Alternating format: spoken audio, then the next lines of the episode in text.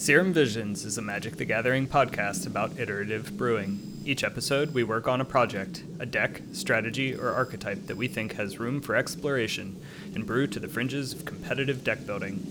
In this episode, we discuss the result of our budget brews, which strategies panned out and which were better left alone. We'll discuss further modifications we might make moving forward, and our general lessons learned about brewing with budget constraints. After that, we'll open a new project, Project Painter. Painter's Servant is a wild card with a unique ability that has seen next to no modern play. We'll take a closer look at what makes the Scarecrow powerful and how we might best exploit it in modern. Have a sip of your Blink tonic. Have a sip in your third eye. This is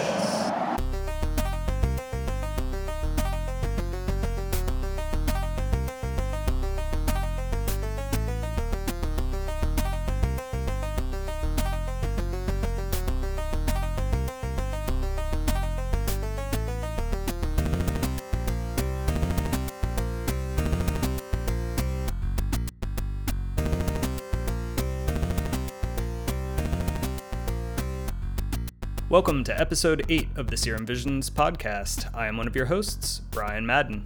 Joining me on the line is possibly the only man who can see the difference between off white, cream, and eggshell, Arun Singh. How are you, Arun? I'm doing, you know, once again, well enough, all things considered. It has been December is normally the wettest month in Portland, and we had a pretty dry at beginning of the December, uh, but it's been just like pouring nonstop for the past two weeks, and you know, haven't seen the sun in a while, and it's not the most, you know, it's the rainy. Yeah, this is this is what everyone warns you about, like, oh no, the winter's gonna be so bad in Oregon. But honestly, I did my undergrad in Syracuse, and like this is nothing. You know, honestly, the fact that it's still 40 degrees out, even though it's pouring, is great. You know, like try being 11 p.m. and it's like negative 10 degrees without the wind chill, and then you're like, okay, you know, like this is I don't mind this so much. Yeah, I, uh, having grown up on the East Coast, can appreciate that. The thing that always got me was when it snowed and it got just warm enough that the snow starts to melt and you have this like brown gray slush everywhere and the bottoms of your Yep. pants are all just Oh. soaking wet all the time. Yeah, that was what got me. Yeah, no, I'm. I love the West Coast. I'm I'm a little happier here, uh, but we'll see what happens. Yeah. Also joining us is a man who can paint pictures with sound, Zach Ryle. How are you, Zach? I'm doing pretty good. I, uh, I, I there's been some awesome sound pictures recently um, because we got into Kaldheim preview season, which for me seemed to come out of nowhere because it's been a while since we've had like a, a preview season that we actually had to care about because Commander Legends happened and that doesn't affect the modern format. Um, but uh, the the week of metal with Kaldheim has been super sweet, and uh, I I mean I just cannot I cannot overemphasize how well uh, I think Wizards is handling this thing. I, I can't believe it. They got Mastodon. They actually like when they said Week of Metal, I was like, oh man, this is gonna be really phoned in. But they're not. No, they're crushing it. They're killing it. It's unreal. I really like the look of the like showcase or whatever they're calling the cards. The the alt border ones look super sweet, and the uh, secret layer. Uh, those alt art like they look like posters. Uh, I, super cool, super cool. Yeah, yeah, it's definitely sweet, and the the Kaldheim metal uh, or logo being um, uh, reminiscent of those unreadable black metal band logos. Yes. is just a good it's a good little like you know tongue-in-cheek reference to to metal. I was not ex- i don't know why i was not expecting kaldheim to to be like the metal tie-in set because i was thinking about this. What what is the most metal set uh, and or block or whatever that we've had previous to this and i think it's probably invasion just because the phyrexians are like super like messed up metal and like if you look at the art in invasion block it's like there's a lot of that i guess in like urza's because it's got the uh, original phyrexian negator. But i feel like invasion is where it got like really metal because they were actually invading dominaria and it's like oh it's just brutal Yeah, I, I do want to say actually, I when I was a long time ago when they came out, I actually read the used to read all the Magic novels. So I've read the Invasion, Planeshift Apocalypse one, and they were they were you know like pretty dark relative to the other ones. I think the only the one block uh you know book series uh, that actually I think was like the most dark or you know metal per se. I mean, literally it's Mirrodin, but also Mirrodin was like really and they were a lot of dark connotations. No, no, no. I, yeah, I read the Mir- Mirrodin trilogy as well, and like when you when you read it, you're like, oh my god, it's like super graphic. Like Slobad gets tortured to death and like dismembered. It's like they, they really. It's weird how like super super violent and graphic tho- those books were, especially because they were kind of like young adult novels, and they weren't really like like it's weird that like the the themes and the the writing di- weren't that you know advanced to, to me. It wasn't like super subtle or anything like that but yet it was just like super graphic. I just maybe it was a unique reading experience. But us- usually when i when i read a book that has you know a little bit more graphic content of most uh, most types, it usually has some sort of very you know philosophical, deep stuff going on. Like the Dune series comes to mind, or like Wheel of Time, which and Wheel of Time's not even that graphic, but I guess probably Song of Ice and Fire for people is, is the the thing where it's like, oh yeah, it's super graphic, but like there's all these like big political machinations, and they're talking about the nature of humanity and you know the the value of of putting these like you know, very intelligent, charismatic people on top or, or not, or whatever it is. But Invasion had this sweet section where they go to the core of Phyrexia, um, Gerard and Urza, and then they, they have to fight in the Colosseum, but the Colosseum's actually just Yawgmoth. And then he decapitates Urza, but then Urza's still alive because he's a planeswalker. It's like, it's super crazy. Weird stuff. Are we uh, outing ourselves as paper boomers here? Ba- back in our day, uh, children's books had decapitations. We are paperback boomers. Thank you very much.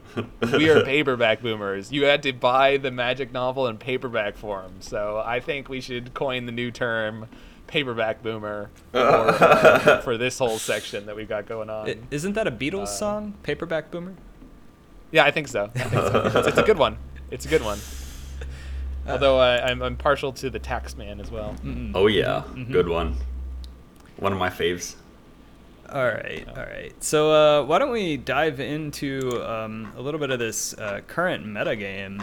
What are we seeing here, Zach? Well, um, we we had uh, the modern challenges from last week. So as uh, as usual, we're, we were recording on a weekend, so it's actually Sunday.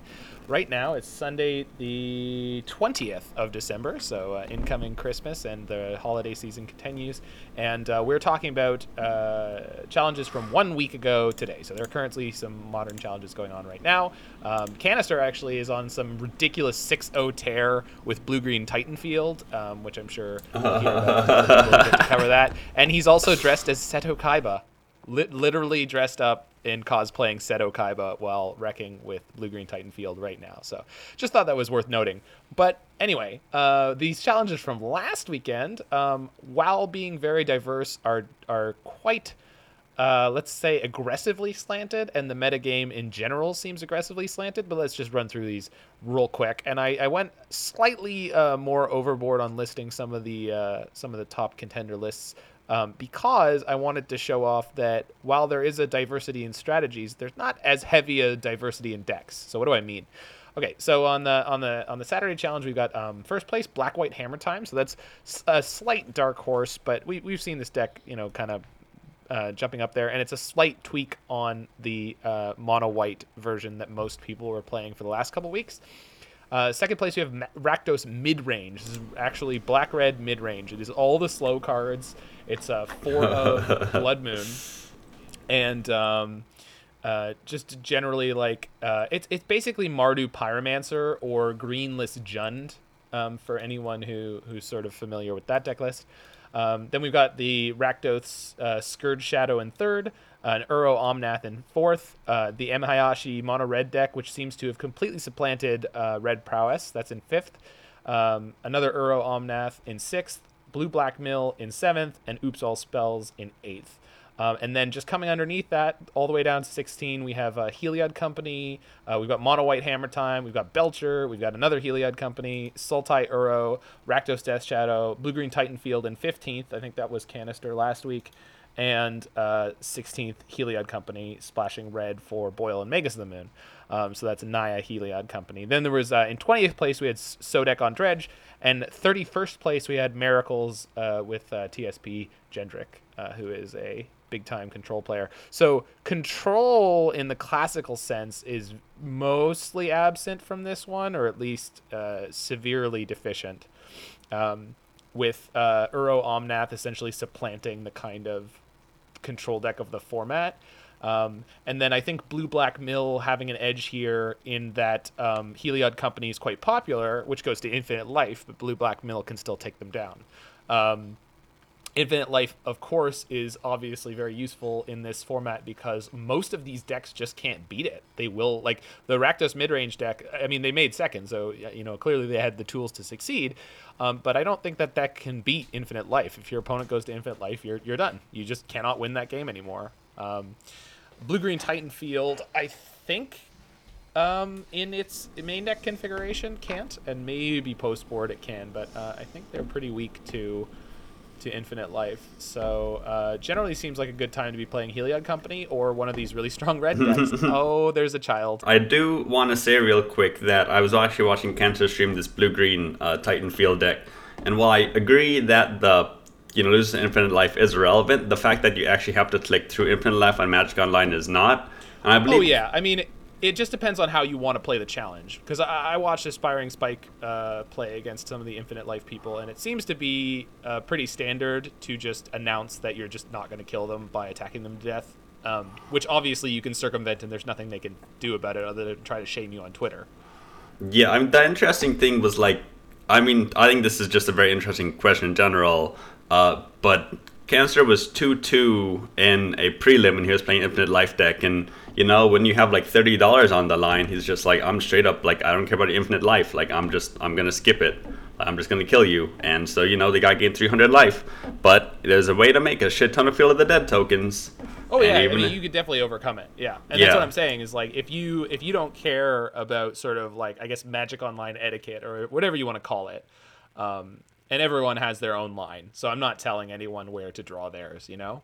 Um, yep, yep. Do, do play play the game the way you will be happy to play the game, and uh, try to let it go if someone else uh, beats you at the at the client because that's just the fact of the matter. I mean, um, in Legacy there was a guy who was going to I think win the challenge with Dragon, uh, and he timed out because the combo takes forever. I mean that's that's just part of the game. Brian, I I will I will draw a line in the sand. If you are uh, making somebody click it out when you have no outs, specifically because you're trying to punish them for the deck choice that they are making, then you're petty, and you need to reevaluate your li- life choices.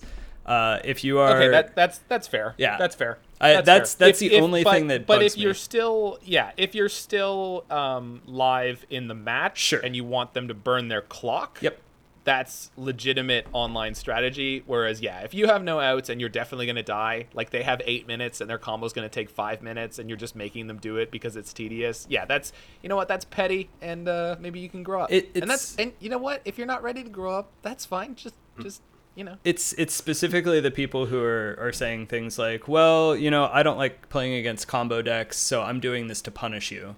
That's that's the sort right. of thing that I'm like, you know, that that's a real problem. Uh, I've basically adopted the stance that Magic Online is a separate game. Magic in Paper has uh, tournament rules, section 4.4, uh, where you, you know, it basically specifies that you must, absolutely must shortcut a loop if it is available. You cannot play it out because it is a waste of both players' time. That is not well, possible in mm-hmm. Magic Online. Um, and yeah. as such, they have different rules. So I consider them different games. So if you want to burn the clock or if you want to burn your opponent's clock, I think that's fine. If you're doing it because of some sense of spite because you don't like the deck that they chose, then that seems like a you problem, not a them problem. That's all I'm getting at. And you know, I think the way you're coming from this, like the only time you play these decks, Brian, is when you're doing Urza Thopter Sword. And I think Urza Thopter Sword is a little different from like the Heliod combo. You know, like if they have a ballista on. I mean, I'll generally, you know, I only play in leagues really, so like I'll I'll be happy to scoop a few have infinite life and I can't beat it. Uh, but you know, like maybe in a high stakes, more high stakes tournament when there's like thousand dollars on the line, it could be different. But the infinite life combo, if you don't have the ballista there, it's just infinite life. Whereas if you're doing Thopter Sword, like you do, you get infinite Thopters and like you know you will win the next turn. It's not like infinite life where now the game has to go on. So I feel that you know, for the Thopter Sword, it's still like they should, you know, I feel like it would be more respectable to just scoop because they will kill you next turn regardless unless you top take the Wrath or whatever. and or if you can do the end of turn, then nothing really matters. But with the Heliod combo, like the game still goes on after that, which I think is actually a relevant difference. Oh, for sure. And, and I would never say that you should scoop just because somebody had a combo, especially if you have outs or there's something that you can play to. Uh, I'm I'm strictly speaking to the people who announce that they're doing it as some form of, form of punishment.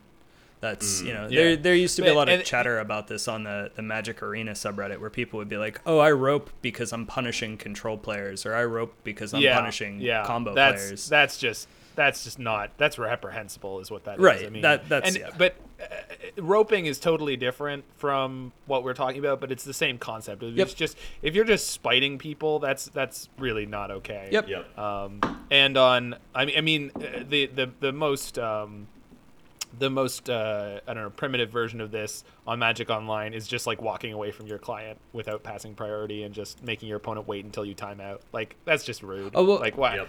It- why why why make someone wait eight minutes? And this, it, it doesn't even have to be. It doesn't matter what kind of deck they're playing. Yep. If you just hate losing to burn, walking away and making your opponent waste eight minutes of their life waiting to win that match that they've already won is just rude. It's just not.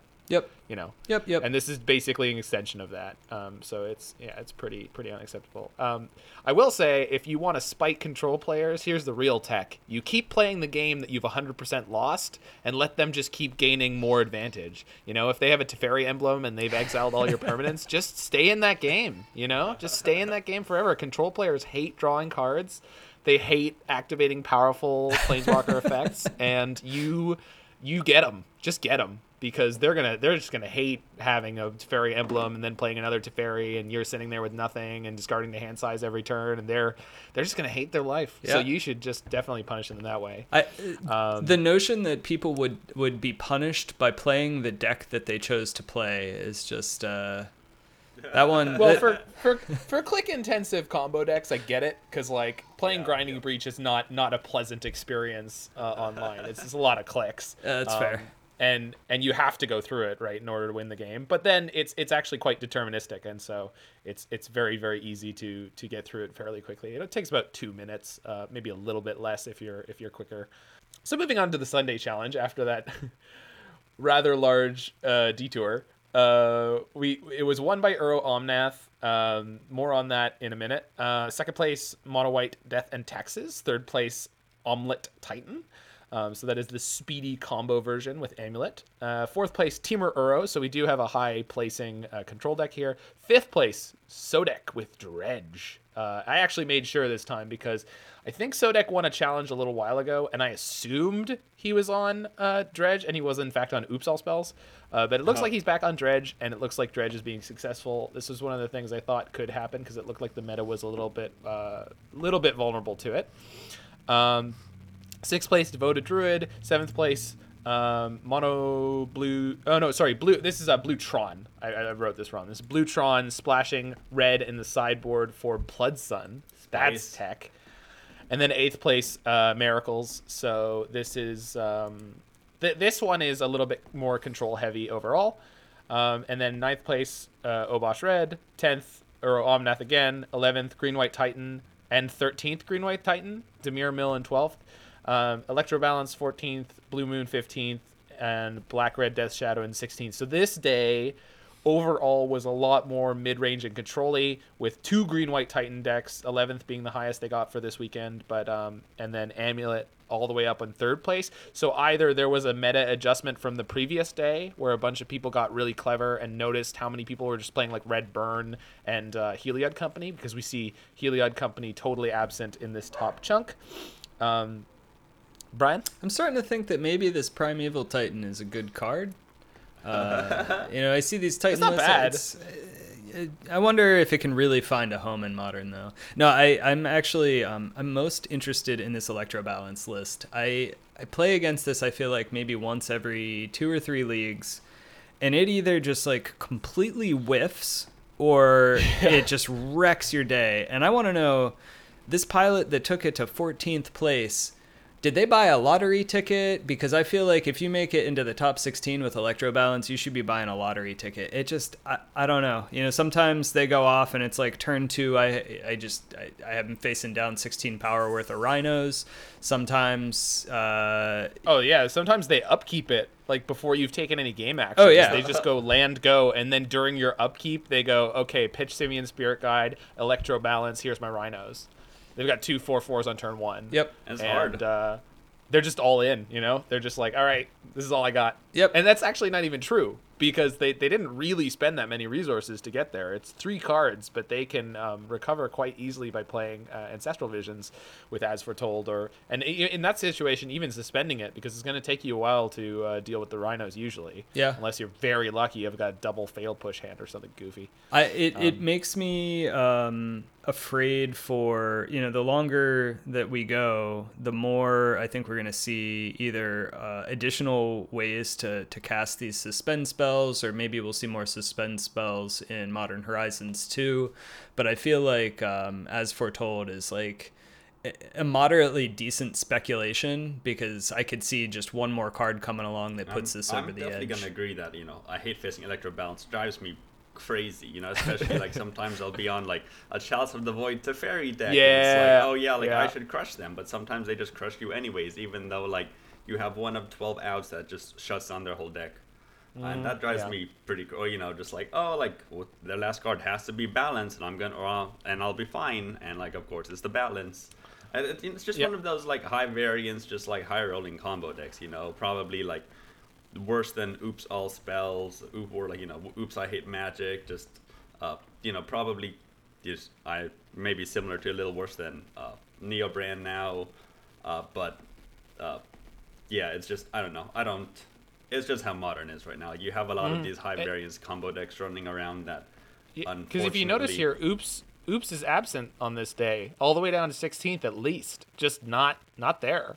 Same with Belcher, whereas the previous day it was all over it. So between these two days, we have an incredible delta of the decks that are rising to the very tippy top of um, to uh, of the competitive modern format here. So I mean that is wonderful to see in my opinion uh, in just that there is that much flex to the metagame and I think that the card choices and deck choices matter a lot. So I'm actually this is something that I've been thinking about, and I was actually listening to midweek metagame, the podcast with Harry, uh, Pat, and Gabe Nassif, and uh, Nassif, he's been focusing a lot on standard historic due to being in the MPL. But he was saying that occasionally, like he still loves modern, he'll jump into it, and that he actually hasn't really been liking modern right now because it, you know, the ways that you lose just don't seem very fun. It's not fun to lose to turn three Tron. It's not fun to lose to Blood Moon. It's not fun to lose into Wrenn and Six, into Force of Negation, into uh, Bolt, into Jace the Mind Sculptor. You know, it's not fun to lose to an Uro that you're not able to deal with.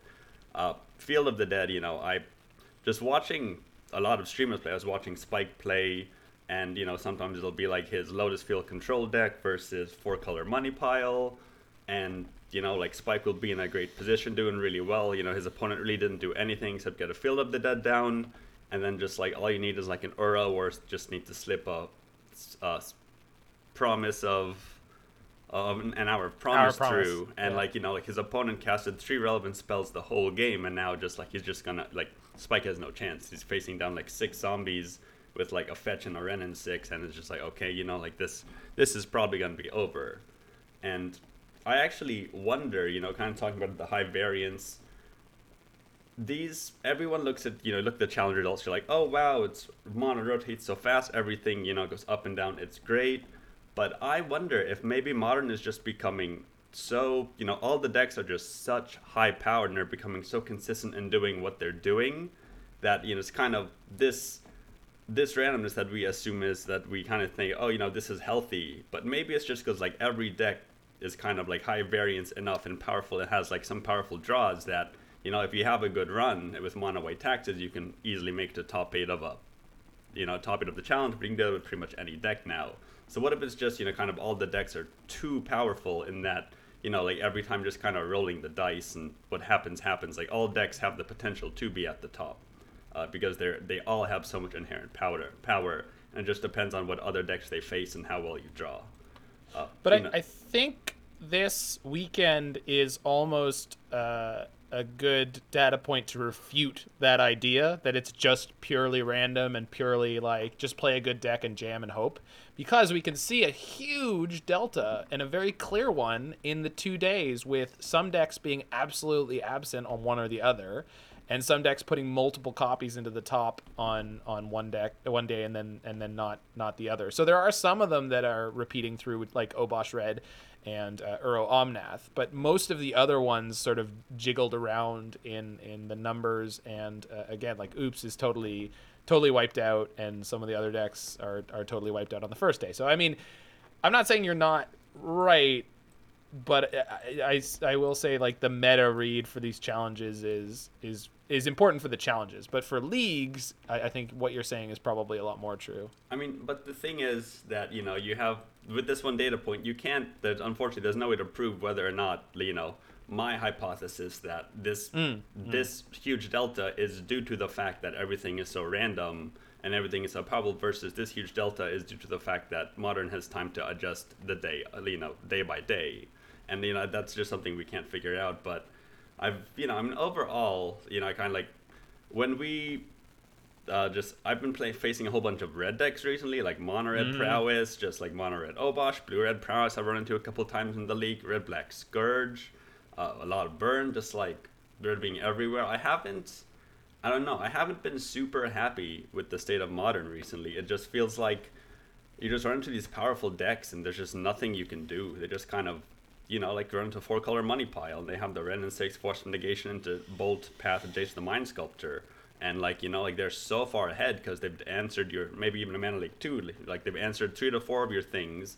They have adjacent Jason the Wrenn six on the field. Like they're going to be gaining at least plus two cards a turn and a brainstorm. It's just, you know, like what can like every time that I play a deck without Wrenn and six, I'm always just like, wow, just why am I not playing Wrenn six? Like that card is so busted. Like hit your land drops every turn. Like that's nuts. I, I've seen money pile faff around and do nothing like that deck is it beats itself a good percentage of the time even when you're not doing anything that proactive against it. Like sometimes it's just super slow and like you just like mana leak them once and they're just nowhere. Like they resolved a turn two wrenn and six and then they didn't have anything else to go with. And they're just slow rolling their way to a field of the dead and you can beat that. So Yeah, but sometimes sometimes you a you can't beat that, and you know I think this is in my experience. You know, I money pile. Maybe maybe I've just been more unlucky than I've been lucky recently. But money pile and these sorts of decks, you know, I feel like they've always had it. And like even with my good, uh, you know, like good starts, or think, oh, I think I'm gonna be in a good place, and you know, just it can snowball very very fast. Yeah, I, I the the a lot of the losses I have to red decks though, even if I was playing money pile and I had an ideal draw, I would still lose because Wrenn and six on turn two doesn't kill any of their creatures. Um, and then you you you could play an Uro on turn three and then just die the next turn, like and not by a little. Sometimes they'll overkill you by a lot. So it's like you know, Yeah, I mean, you know, I've escaped Uro on turn two against Mono Red on the plate, Right, and I've still right. lost that game, like pretty handily, Right. actually. Like, I mean, I think the, you know, I mean, I think the red decks kind of fit into this problem that we're talking about. Like, everything in modern is just so good that, you know, just Yeah. the amount of times that you and I have been killed by a turn three double lava dart nonsense draw by prowess. yeah, it, it feels like it's like a turn two point five format, yeah, go. which is crazy to say, Brian. So if if we feel like there are you know even a, a broad set of decks that have sort of risen to the top and like we can reasonably expect to see these in the leagues over and over and over uh, or even just a single color like red that we expect to see over and over and over. And I, I also have seen a ton of red. Um, I actually managed to get in a couple more leagues than I normally do uh, because of the holidays and whatnot. And I played uh, just one match, but started to play in the ManaTraders series, and yeah, a lot of red running around. So, is it time for us to be targeting, you know, specific strategies or targeting the top meta decks and trying to brew in that direction? You know, do we think that there is is something there that we can sort of latch onto and exploit? And don't you go threatening me with a good time playing Chalice of the Void, Brian. you, know, you know I'm not about that life.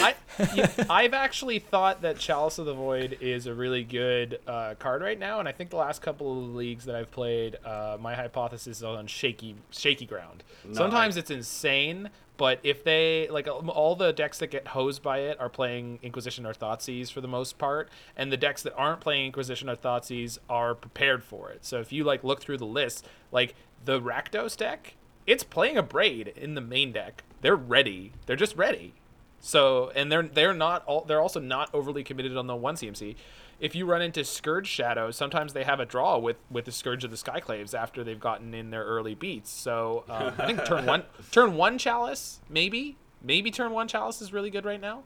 Um, but slow uh, turn two has not seemed except Yep. like now i'm not saying i haven't won games on the back of a chalice. I'm just saying the chalice is not the only thing. You have to be able to defend it. It's not just going to auto win the game. Nobody scoops to turn turn two chalice on the play. They they, they will play through and they they can beat you.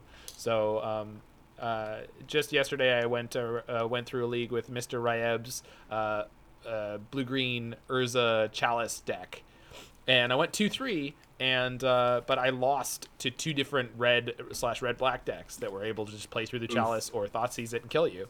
Um, so it's definitely something to consider. The other thing too is that when you're just playing against this wide metagame, Chalice just doesn't doesn't beat everything. You need to have a strategy for the mid range decks or the bigger decks because they really don't care about your Chalice, and you just you, you're wasting four main deck slots and potentially leaning um, like a bunch of your strategy on hoping that Chalice is going to keep you alive at games, and and it just might not. So this speaks to the variance thing you were talking about, where it's like, oh well, I I mulled to six and kept the Chalice hand, and then I and I hit the wrong matchup, and I'm just dead.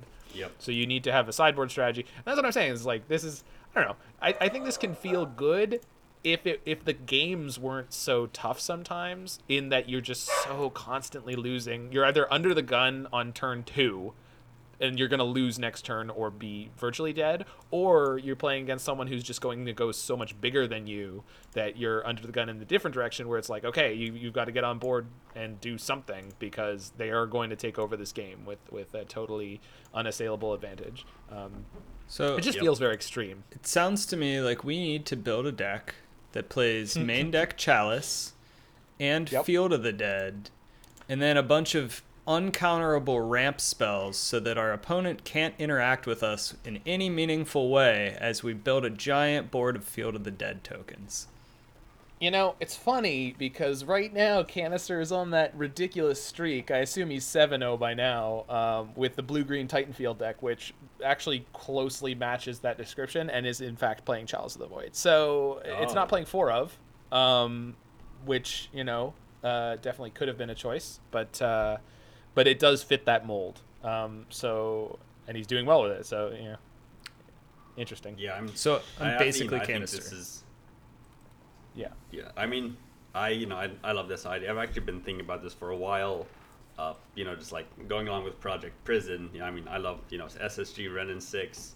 You know, turn one Wrenn and Six or Chalice of the Void's pretty sweet. Uh, these other, you know, I just love the concept of ultimating Wrenn and Six. Uh, and having the emblem and then having an Assassin's Trophy occur that's just like that that can beat anything you know you can deal with Don't Planeswalkers. don't tempt me with a good time. Now I'm gonna have to finally explore playing a Jund version of my Life from the Loam Lands Yeah, deck. no, I- yeah. This is, I, this is definitely something we should talk about because I have, Yeah. I have also thought about these similar concepts, and you know, chalice. Yeah, we got to figure out something better to play than um, Seismic Assault. It might just be to play Titan in a Chalice Jund Blood Moon deck. Like So that no. might honestly be the, the, the, the, the fastest road to Rome. I'm, So, I'm not gonna brew with Titan. It, not not to Yeah, I get don't want to uh, either. not to get too uh, too far ahead of ourselves, but I I've been uh, playing with um, Arcbound Ravager uh, the past couple of days, and I, I've really been enjoying it. And with the Ozolith, you can build up a lot of counters very quickly. Um, I also really like playing with Ensnaring Bridge, which seems like it might be a nombo when you've got a huge Arcbound Ravager, but Oh, you can sack it to the Ravager. uh, yes, yes. Uh, but there's also other things you could do, like hide behind said bridge for as long as you need until you have enough counters, and then sacrifice the Ravager to like an of dementia to just completely mill your opponent out. Uh, this that's sounds, that's a wild one. uh, yeah, a little bit off the hook, but you know, where prison used to be a thing, uh, and maybe it could be a thing again, where you just assemble your lock pieces and you keep them Oh, stuck man. there. You Uh-oh. chew through a bunch of artifacts, and then you altar of dementia, mill them out in a single turn. I I think the number of cryptic decks that are floating around right now means that Mm. that's unlikely to be successful. But I I, I want to dream big with you. Guttural Uh, response. Look, yeah, Yeah. if we if we actually look, well, like well, um, can guttural no guttural response won't go through your chalice though, because So that's the I'm- thing is All we're right. prison we're prison is a chalice deck. I'm gonna propose. I think this is actually a pretty good spot if anyone just wants to make some final comments on their thoughts on the modern and the meta game. This is, it seems like a Yeah. pretty good time to like go to our projects and kind of talk about this a little bit more. I- in I more agree. detail. I agree.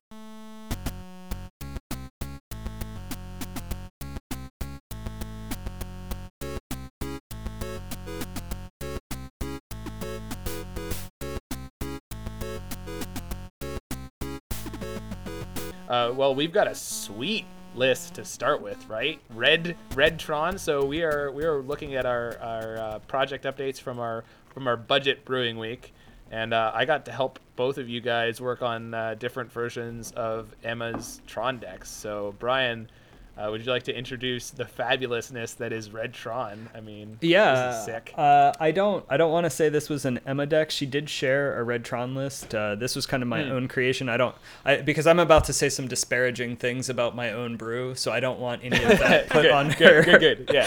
Um, No, that's fair.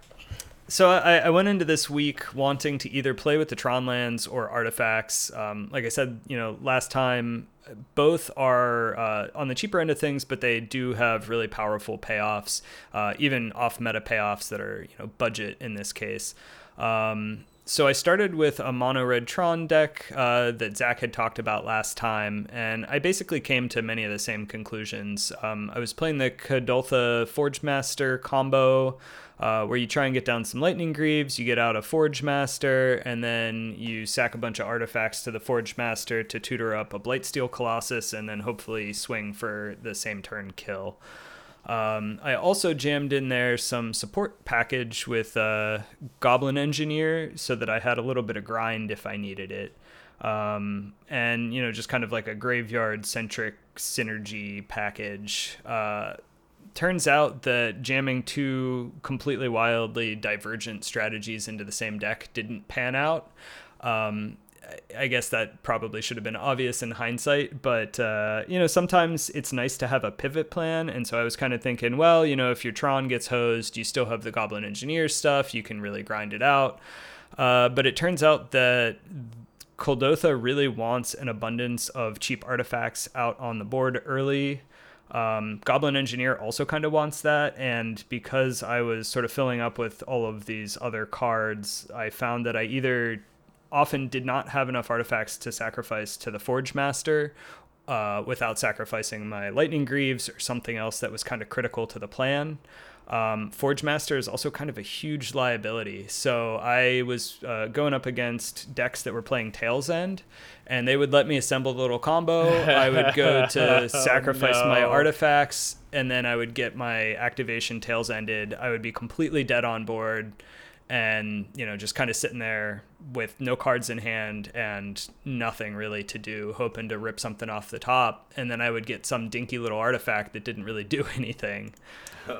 Um, so the the forge master combo is sweet but I think that you need to be playing with probably a better support package that's focused on supporting that combo. So, more artifacts uh, that are cheap or free to put down so that you have that abundance and you're not completely dead on board when you go to sacrifice.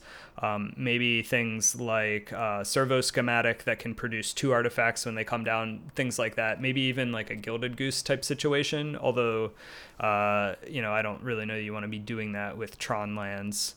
Um, on the Goblin Engineer side of things, it wasn't entirely clear uh, how to build with that. This is something that I've kind of been exploring, but the Kuldotha Forge Master side of things was definitely not it.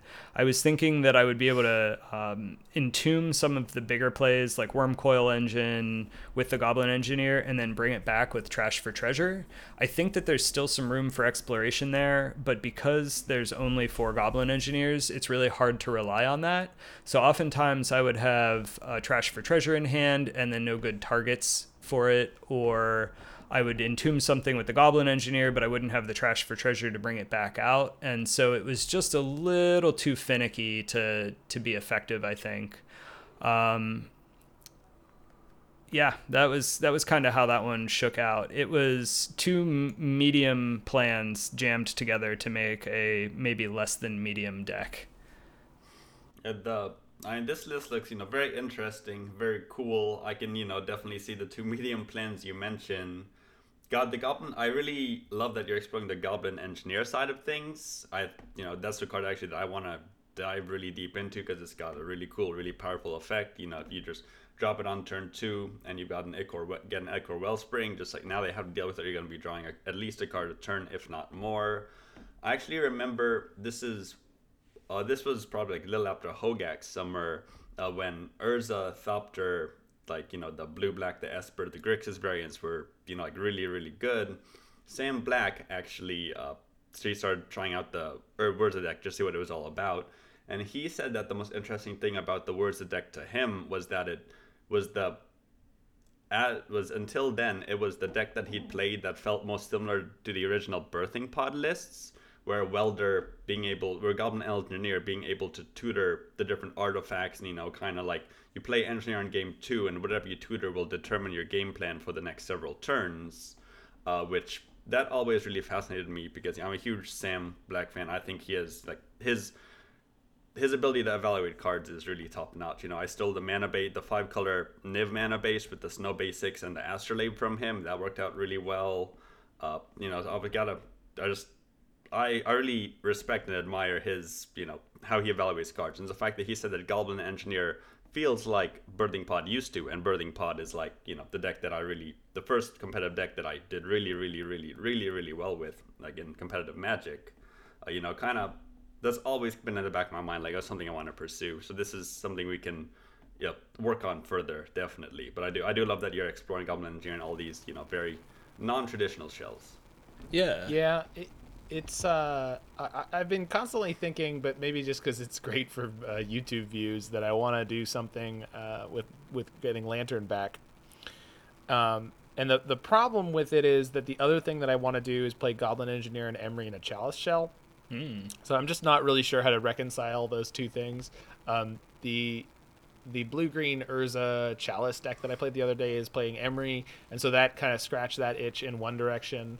Um, and it's just you know going uh, playing this like powerful mid range Urza plan with with uh, Chalice to sort of help you get through the early game against the uh, the very very quick decks. And I I feel like some of that could be applied to this Goblin Engineer Mono Red deck. The one criticism I have of this deck is that I feel like you need more Forge Masters and you need more Trash for Treasures if you're going to play either of those cards in any number. Yeah, like I, I, would. I just want to see four of Forge Master, four of Trash for Treasure, and uh, as I mentioned at one point, um, I want to see Platinum Empyrean in here um, perhaps instead of Wurmcoil Engine, just because I think that card is still pretty solid. Oh, also Platinum Empyrean, and and so we have Aspiring Spike to thank for both the proliferation of Tale's End and the proliferation of main deck um, artifact hate in the red decks because they need to beat the Platinum Empyrean that he was uh, sort of making uh, very, very, very prominent. And um, I believe yesterday he, he he had a really good run going with his Jeskai Lotus Sun deck. Um, but he had eschewed the sideboard plan of Madcap into Platinum Empyrean because basically he was saying it was too well known and that he could dodge uh, people bringing in the, the sideboard hate that they needed to beat the Empyrean, and he could just blank their blank the cards there. I oh, also I'm just gonna say I actually don't think you want to put four trash for treasure and four uh, the Forger Master into a deck that just I well, mean, I mean, those, I'm not are... saying they're great cards. I'm just saying if you're going to play this strategy, I think you should go for it, right? Oh yeah, really, mean, really go for it and see how good it can be. That that is fair. I, I you know, I've played I've played decks that sound less clunky than that, and they felt like pretty awful. So I'm very, you know, I would just be well, very I, hesitant to put those. I was very impressed when I played the mono red version on the first draft with with both those cards. And again, we weren't dealing with Tale's End at the time, but I, I still will say like I think Kuldotha Forge Master and Trash for Treasure, like both have serious potential. Um, it's it's kind of like the Hammer Time deck, except slower and clunkier. Uh, in that we we but we have the ability on like on turn like three to put out like a Blightsteel Colossus that's just gonna yeah. one shot our opponent and they have to deal with that now. Yeah. And they're they're the same thing except they're quicker and they use the Colossus hammer. Um, Yeah, so they, the, the they question can is, Sigard as a double Colossus hammer on turn yeah, two. yeah, yeah, yeah. Yep. Sure. I mean, but that takes more cards than what we're doing. Kind, kind of. Well, It, take, it takes three cards. Forge Master takes a lot of cards, kind of. um, but but um, the the question is how best to shore up that shell and how best to um, have cards in the deck list that are tutorable by Goblin Engineer to be useful. Yeah. Um, while Yeah. still doing the thing. So maybe if we're gonna play four Trash for Treasure and four Kuldotha Forge Master, we should be playing blue for Emry. well, but again, I actually then we're when we don't need the Tron lands so much in that shell. Yeah. So you're going down a totally different road. so uh, all of a sudden. that's that's kind of what I, I came to the conclusion of. I think that in the case of the the Forge Master combo, the Tron lands were actually great. There were I think two games that I won on the back of a natural Tron into Lightning Greaves, Forge Master, you know, tutor up the Blight Steel Colossus and win on turn three. Um, so that did happen like a, a non negligible number of times. And I think that focusing on sort of Tron, Kuldotha package is good. And then just cut all of the Goblin Engineer Trash for Treasure stuff. I think that's a separate deck and probably doesn't want the Tron lands. Um, This is how I actually started playing with the Arcbound Ravager. I thought, you know, one of the things that I want with the Trash for Treasure is additional ways to uh, sacrifice big artifacts. Um, and so uh, I, I busted out the uh, the Arcbound Ravager, and I like the fact that you have an abundance of ways to sacrifice artifacts. Then, so you kind of hit that rule of eight on the sacrifice effects. The problem is you still had to get out some of these bigger creatures, and so this is where maybe leaning into green for a little bit of ramp or something would make sense. Um, you know, it wasn't quite clear how to build the Goblin Engineer deck, but I like the idea of a Chalice deck that plays Engineer because you can still tutor up things like a Pithing Needle and and not cast it, but get it onto the battlefield through the the Chalice if you need to. Yeah, Yep. yeah, I completely agree with that. Uh, it's definitely Goblin Engineer is a sort of tutor piece, a cheaper whir of uh, invention. Yep. I like that a lot. Uh, I, yeah, this angle actually has always been really fascinating to me because you can add SSG and sim, like SSG and Chalice the Void.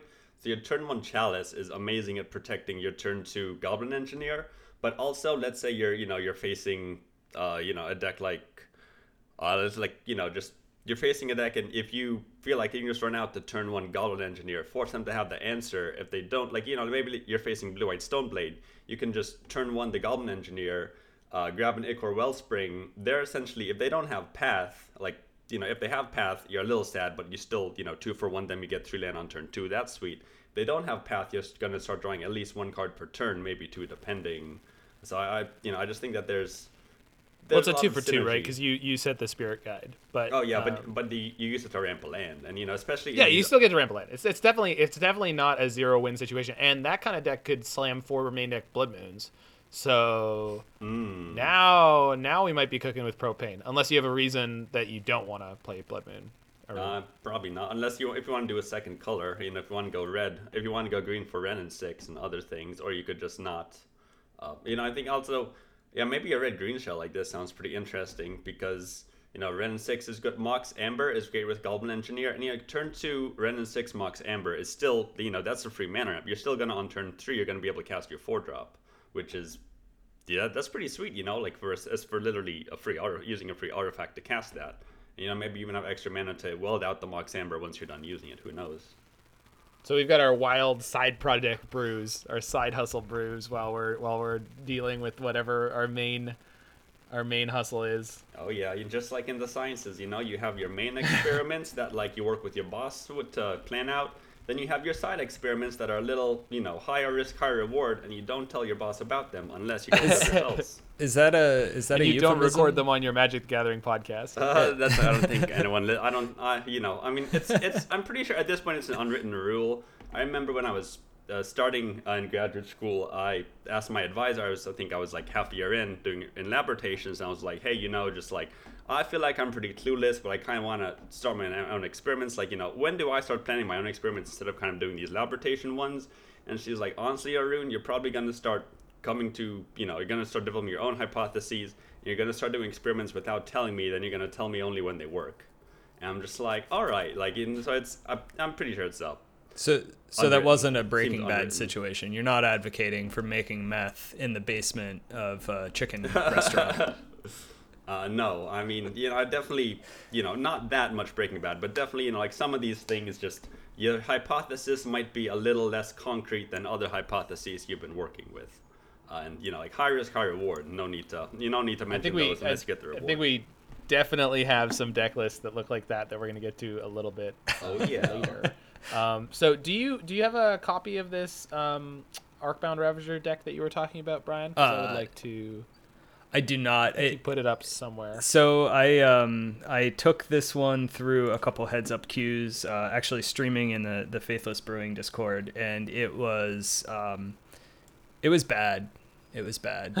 uh, I learned that I like Arcbound Ravager, but other than that, it was really really bad. I don't even know if I kept Okay, the because list it sounded around. speculative to me, and you sounded so hopeful and positive about it. I was thinking you had some some decent result with it. No, no, no. It was really just a matter of like, oh, Arcbound Ravager is actually a really sweet card, and modular is a really cool mechanic, um, and there's a lot of play here. So I think that there's still room to explore. Uh, the particular shell that I used was not good. Yeah. Mm, Although I, you know, uh, at least one of the losses. So I played three matches in the heads up queue, and one of the matches was like I, I lost to Neoform. I think on turn one the first Oh, boy. game and on turn two or three the second game so that wasn't much of a game to you know give my get any results with but the other matches that i played just it, it was clear that the deck was um, hastily put together we'll say With the lightning greaves, And there were a lot of lightning was it greaves, shrouded yes. in mystery?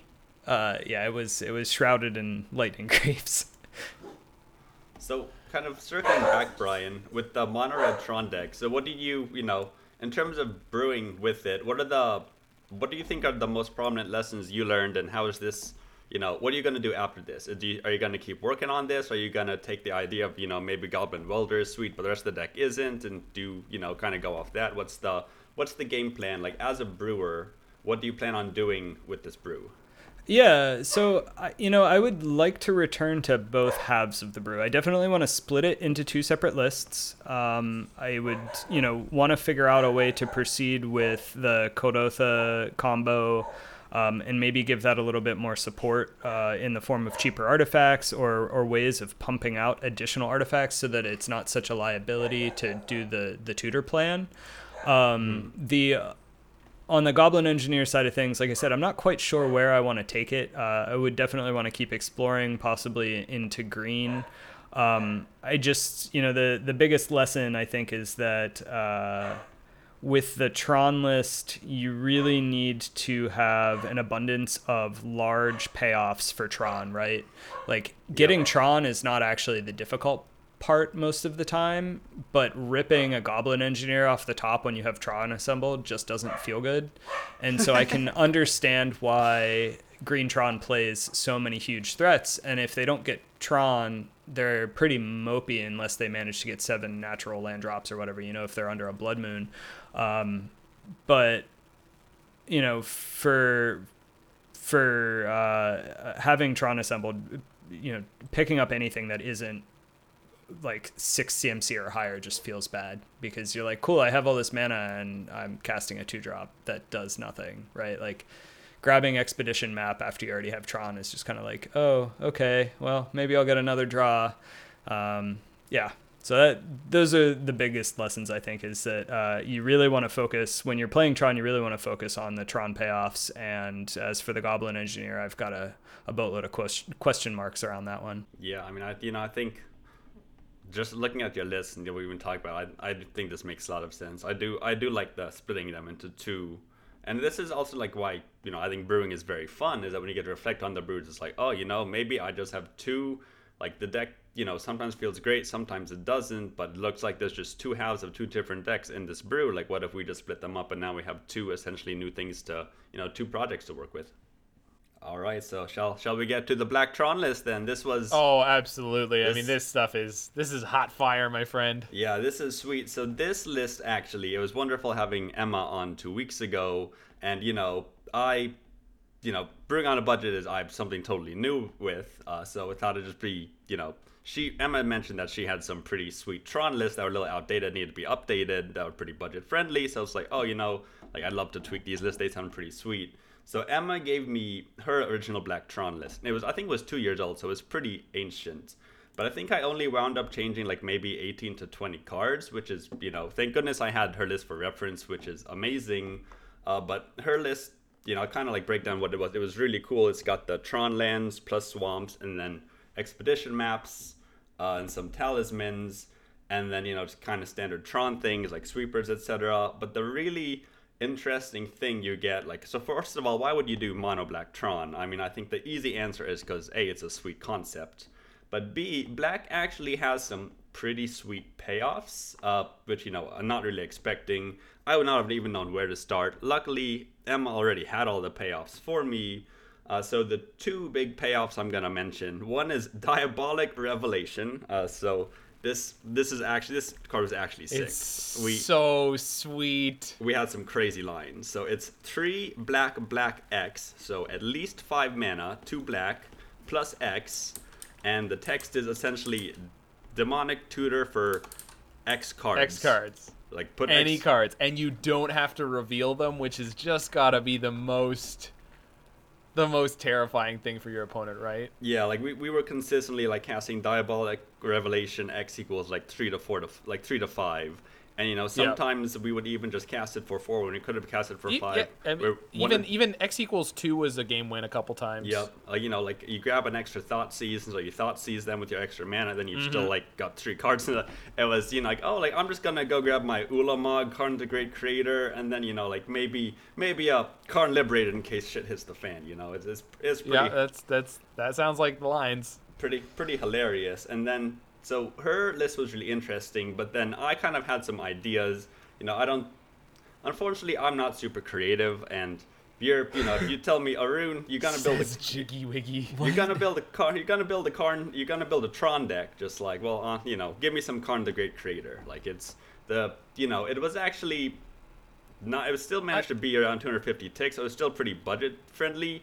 Uh, mm. Karn is just weird because it's expensive as hell online, but it's cheap as hell in paper. Super cheap in paper. Yep. And I, I, I will say, I mean, come on, uh, playing Karn in your Tron deck. I mean, maybe it's not the most creative thing, but it's just so much better than most of the other things oh, you can do. Yeah. Because when your when your Tron plan falls off the falls off the rails, um, having Karn the Great Creator as like this very reasonable cost, and it hoses a lot of stuff very very reasonably well. Not not it's not it's not a game win usually, but it, it just keeps you in the game. It's yep. so important. Uh, yeah, I mean, I I remember hearing Faith this Brewing. Uh, I think Dan and Dave were talking a long time ago. I think they're doing one of their de- devoted Druid week or something like that. But where they kind of mentioned that you know if you have a lot of mana, like Karn the Great Creator, like that should be your payoff. Like this is you know kind of like the best mana sink in modern right now, and you know, I think that's probably correct. Uh, you know, the big reason is just, you know, Karn can be four mana, Karn to just to grab a crypt. It can be six to grab Liquimetal Coating, or it can be, you know, just like 12 and you can go ahead and grab your Sundering Titan. So you can, however much mana you have, you can put into it. Uh, but right, then, and that's just so important. Yeah, and then the other kind of thing that I was curious about this deck was that I remember reading on Reddit or r slash modern a long time ago. Uh, someone was talking about the good old days of how in Ravnica, no, it was Kamigawa, Mirrodin, Standard, and Extended. They uh, loved to play mono blue control from way back then from that day, and this mono blue control actually this is right when I started playing. I didn't know much about this deck when I was playing, but I actually had a good friend who played this deck and told me. And this was, you know, like Battleclan Shackles, Meloku the Clouded Mirror, just like one of the yeah, exactly. Warm Here's oh, beautiful, beautiful Karns and it, cheap. it was yeah. a tap out. You like one of the first mono blue like classic tap out control decks, switching away from the Drago, going more to tap out. This person is just like, oh, you know, they love this style, etc. And then someone, you know, is there a deck like this in modern? And someone mentioned that Bluetron was actually the most similar list to what they were talking about, which definitely, you know, this comment's been in the back of my mind for a long time. And I was thinking about it. It's like, you know, what if you know, what if we kind of build this mono black Tron deck along those lines? And so along those lines, the other two things I wanted, really wanted to test was that, you know, if we got Great Creator, like I've always wanted to try Wishclaw Talisman. Uh, this is one in a black artifact from our favorite set, Throne of Eldraine. Uh, one in a black artifact that has the text one colorless tap, uh, you demonic tutor, uh, but then an an opponent gains control of Wishclaw Talisman, uh, and you can only use this on your turn. So this is, you know, it's a three mana demonic tutor that you can split over two turns, which is amazing. It can find your payoffs. You know, one of the things about Emma's list was that it didn't really have any tutors; it just had a whole bunch of payoffs, uh, and you know that it's very easy to have your hand clogged up with payoffs if you don't if you just have so many. So Wishclaw Talisman wasn't printed at the time, and so I added that to the list, especially you know the Great Karn synergy. Wishclaw can complete Tron, it can find your payoffs, and if you've got the mana, you know you can really just like Wishclaw, grab Karn, cast Karn. Now Karn has invalidated the Wishclaw Talisman, uh, which is actually happened a whole bunch of times, and if you've got five mana and a Wishclaw, it essentially free rolls Karn for you, uh, which was actually a pretty great thing, and uh, you know I'm definitely I want to pursue this more in the future. And then the last kind of feature of this, you know, this is th- this deck is definitely pretty wild. The last feature I wanted to test was Force of Despair. Uh, this is the Black Force cycle from Modern Horizons. It's one black black, and it has the Force text where if it's not your turn, turn, you can exile a black card from your hand rather than pay its mana cost.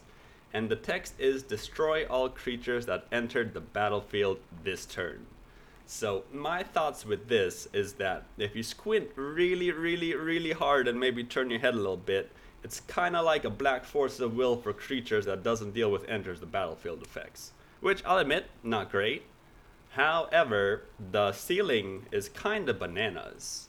And like if you get more, you know, if you can get a three for one with this, you know, especially when so decks still over the ground, if they go like turn two Monastery Swiftspear into Soulscar Mage, and you've got the Force of Despair, that's that's gonna be huge for you.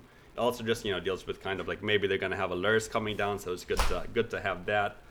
Uh, so I was very curious about this, and especially you know free things are great. Uh, it helps to protect Karn because you're kind of like a Karn deck. And then so the whole I'll go over the list that I wound up with at the end. I'll mention the cards that kind of got cut. So I've got 20 lands, uh, the 12 Urzas, Urborg, Blast Zone, Gemstone Caverns, and then five swamps. Uh, on the one drops, I have two Bloodchief's Thirst, and two Inquisitions, and two Thoughtseizes, four Expedition Maps, and two Relics. You know, the Relics and a lot of these one drops can kind of be switching in out for each other just depending how lucky you're feeling. On two, we have four Wishclaw Talisman and four Talisman of Dominance and a Mazemind Tome. Then three Force of Despair, three Hagra Mauling, uh, which is, again, this is a one of the black MDFCs from Zendikar. Uh, that it's two. The front side is Hagra Mauling, so it's two black black.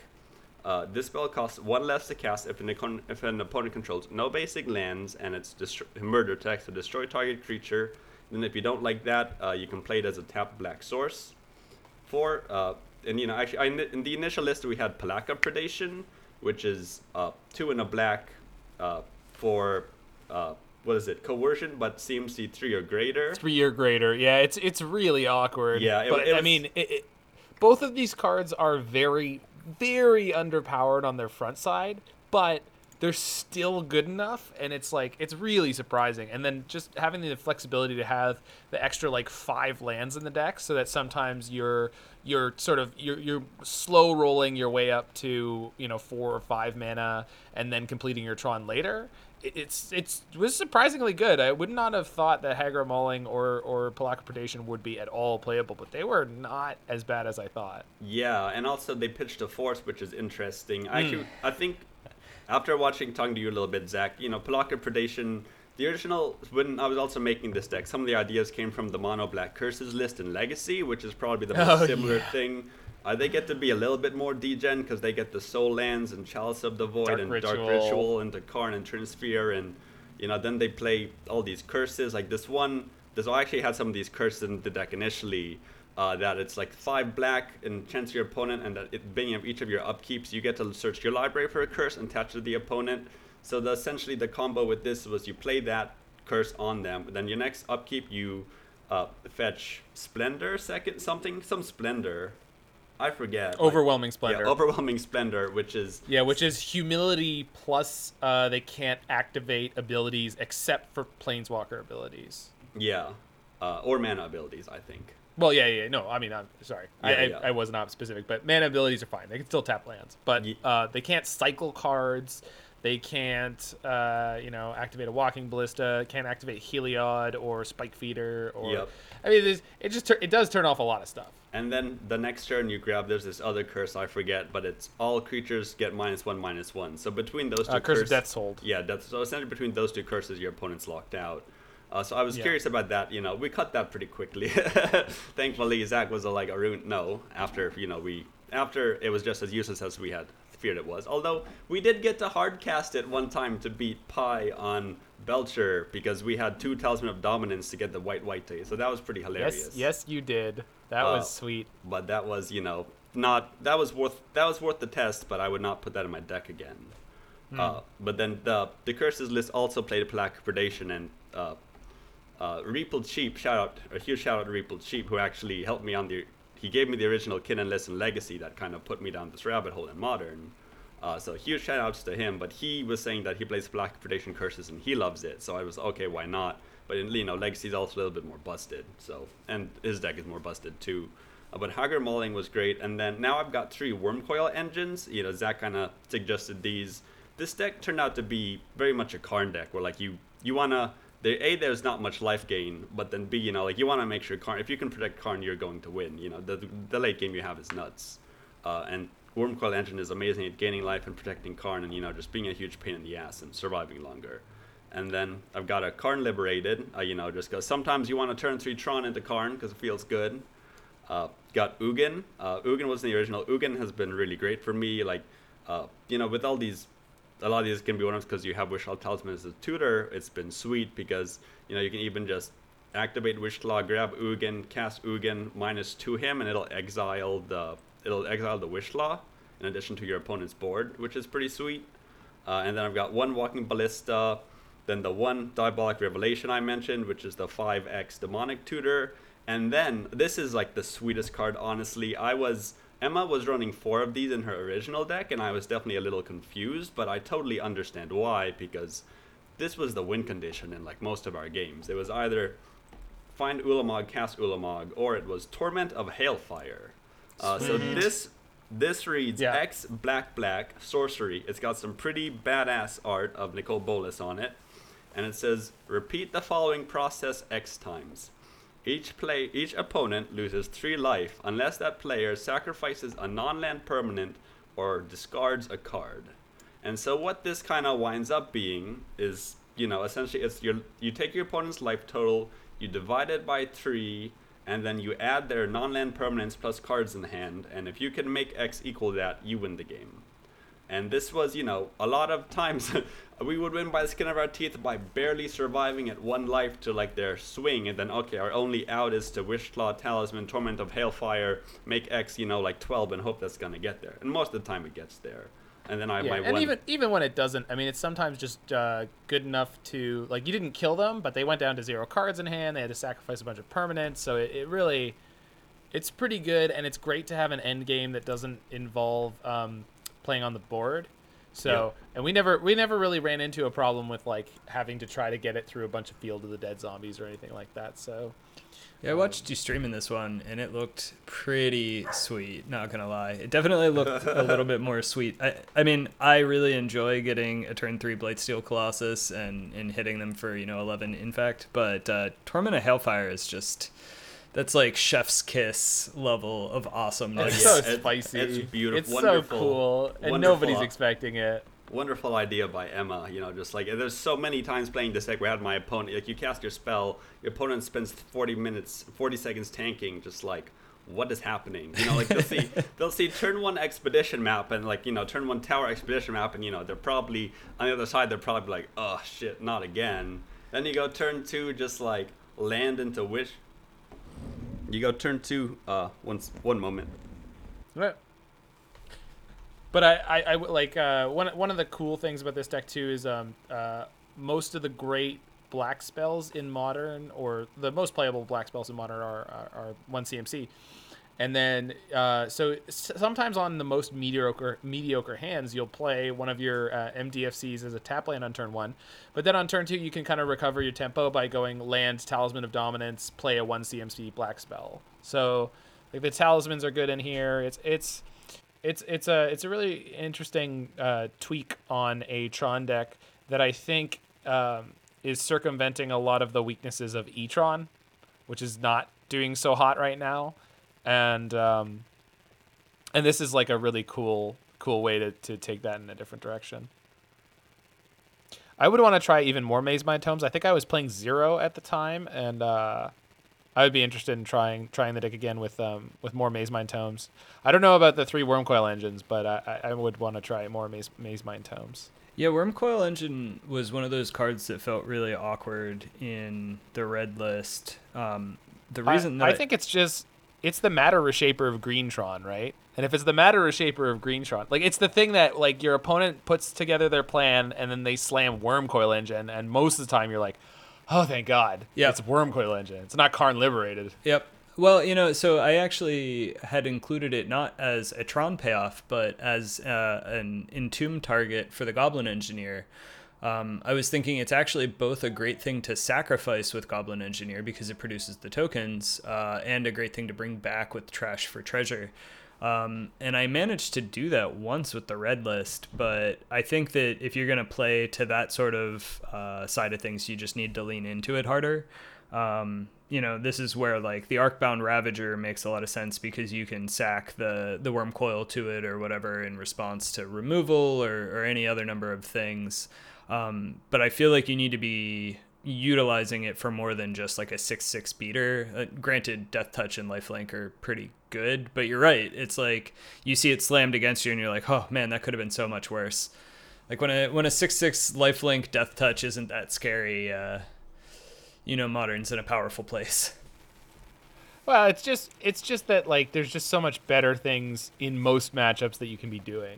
You well, sometimes it is the right card, just like Matter Reshaper. Sometimes it is the right card, sure, but sure. it's it's by and large the worst sort of threat that you have. Yeah, the worst payoff. The it's it's just mediocre. So I I don't know if I really would feel like I'd be happy about playing um, three of them. So I, I, would definitely maybe try this again with more Mazemind Tomes. Yeah, if we want to do some iterating on it.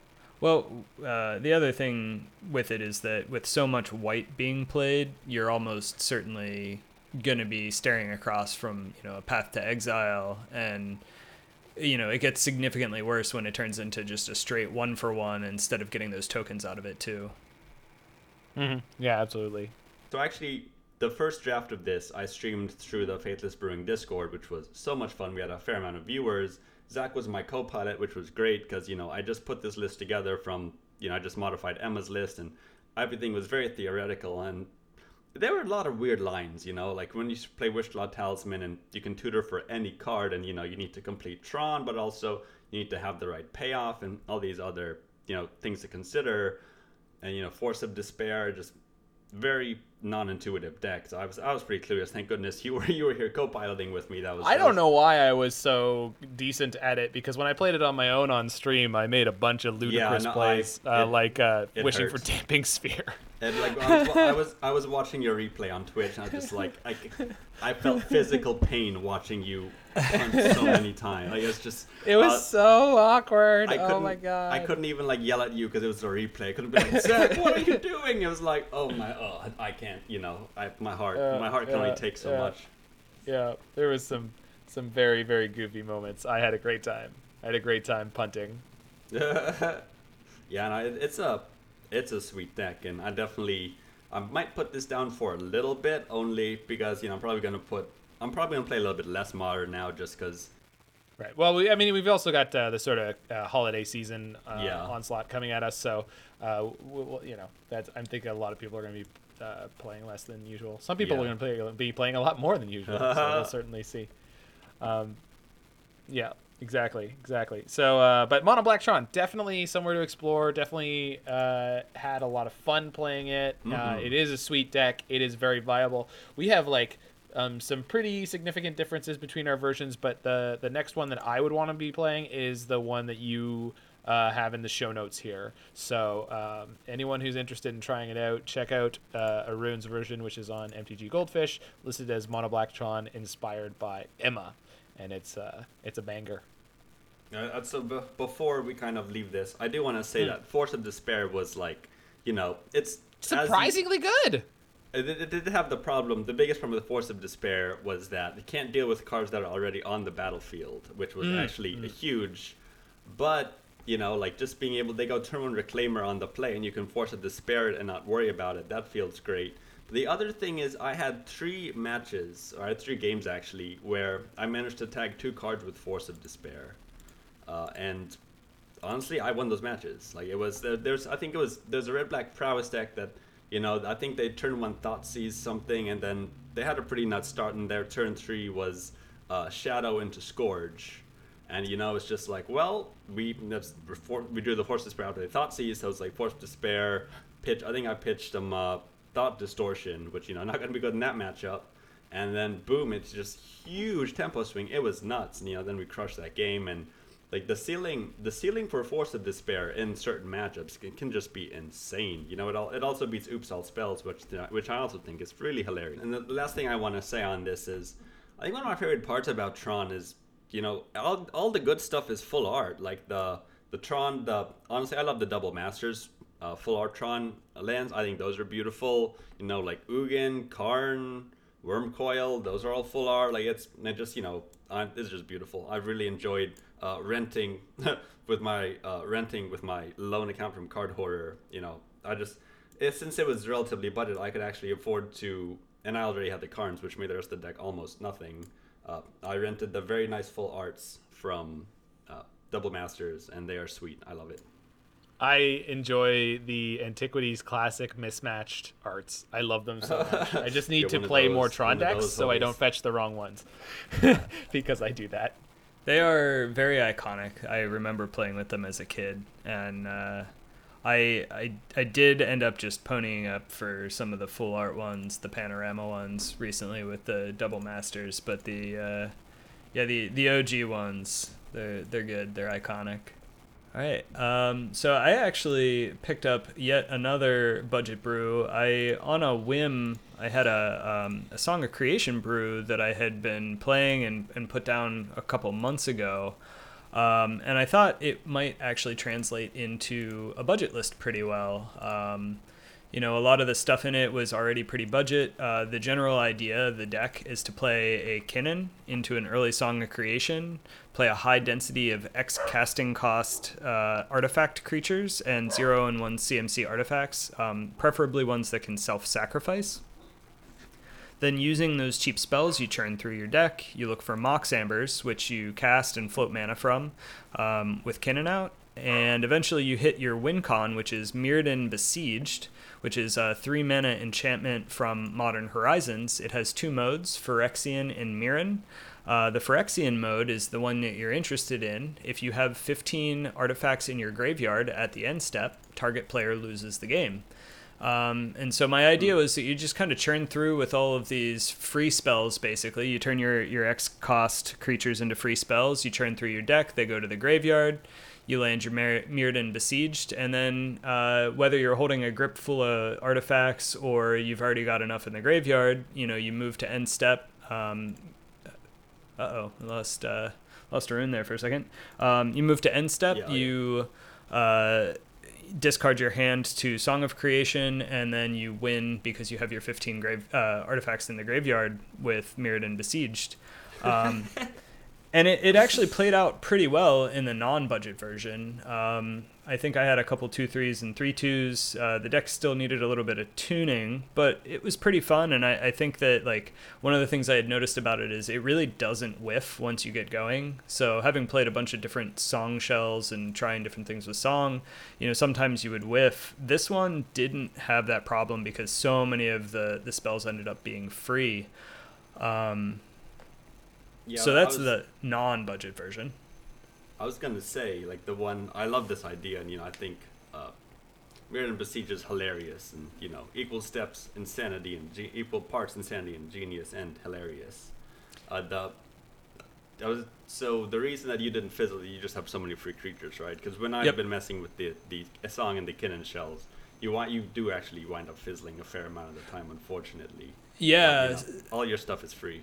Basically, yep. Everything is either free or cheap. Um, I think you know there were a couple times where you'd land in a situation where you're like, "Ah, crap! I have nothing to cast but like this um, uh, drum." And then once I do that, unless I draw just the right stuff, like I might I might get hosed. But you know, it was playing twelve of the X cost creatures. It's playing four Mishra's Bauble.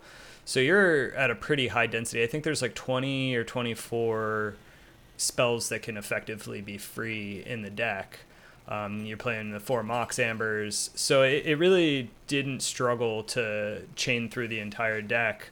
Um, and then in the face of graveyard hate, you have the option of just casting all of the like Stonecoil Serpents, hanger back walkers, walking ballistas, and you can play the Mirrodin besieged on Mirran mode, and you get one one uh, servos, I believe, when you cast an artifact. So you Mhm. have this like mid range value plan as a backup plan if you get hated out of the graveyard. Um, Hmm. so that's that's the non-budget version. To budgetize it, I ended up having to cut the Mishra's Baubles.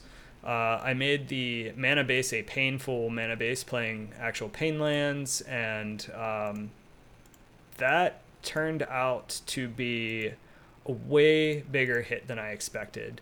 So I was able to continue playing the X casting cost creatures, even though the walking ballistas are a little bit pricey online. Um, but losing Mishra's Bauble was a surprisingly big hit. You know, you really want to have uh, a high velocity through your deck with this. And so, you know, if you don't draw just the right cards, that Mishra's Bauble can, you know, draw you an extra card, or maybe you get two extra cards right before your combo turn. And that is super important. Or if you, you know, let's say you play out your hand, you have your Song of Creation down, and you need to draw into some cards so that you have something to cast the next turn and go off. That's where the Mishra's Baubles are like super handy. Um, so losing those was actually a huge hit, and the painful mana base was brutal. I lost to burn, I lost to prowess, like everything was just coming at me. Red decks everywhere. Um, and so really, I just wanted to kind of just briefly touch on, you know, budgetizing decks is actually incredibly difficult. You know, I, I didn't think that losing the four Mishra's Baubles was going to make that big of an impact. I didn't think that moving to this pain mana base was actually going to make that big of an impact. But it turns out it was it was actually a pretty big impact, and I don't know that this deck is playable without the fetches, without the baubles. Um, you know, there's a lot of interactions there, as any bauble player knows. You know, bobbling yourself bef- uh, before fetching to determine if you want to clear the top card of your library or not is a thing. Um, and yeah, I, I think that it's just kind of important to illustrate that not all budget brews are going to work out, and it may not be for the reasons that you think. Um, you know, things that seem like they could be budgetized pretty easily may turn out to actually just be poor contenders. And uh, if you're brewing on a budget, you know, I think that it's worth um, just keeping that in mind and not being afraid to fail. And if you do fail, uh, you know, keep looking. There's there's other decks out there. There's other brews, and not everything can be easily turned into a budget brew. There you go. Yeah, I think that's really well said. You know, I think it's good that you you mentioned that point because sometimes we forget that. Uh, yeah, like if you win, uh, you will fail when you budgetize some brews. Like you know, like some of your like the one that you were just talking about, for instance, and you know that's okay. And you know it's worth it's worth testing to learn and just to see you know what happens if we try and do this. But yeah, there you know there's a, there will be a fairly high failure rate when trying to budgetize brews, which is you know just the way that you know unfortunately magic works sometimes. Mm-hmm. It's falling below the uh, benchmark of competitive viability. Yep. Yep. but you know, you can still run it through a league, and maybe you'll even three. Hey, uh, yeah, listen, listen, Yeah. listen. I have three two with some terrible garbage piles, so All right. Well, let's uh, take a quick break, and when we come back, we'll get into our main topic for this week: uh, Project Painter.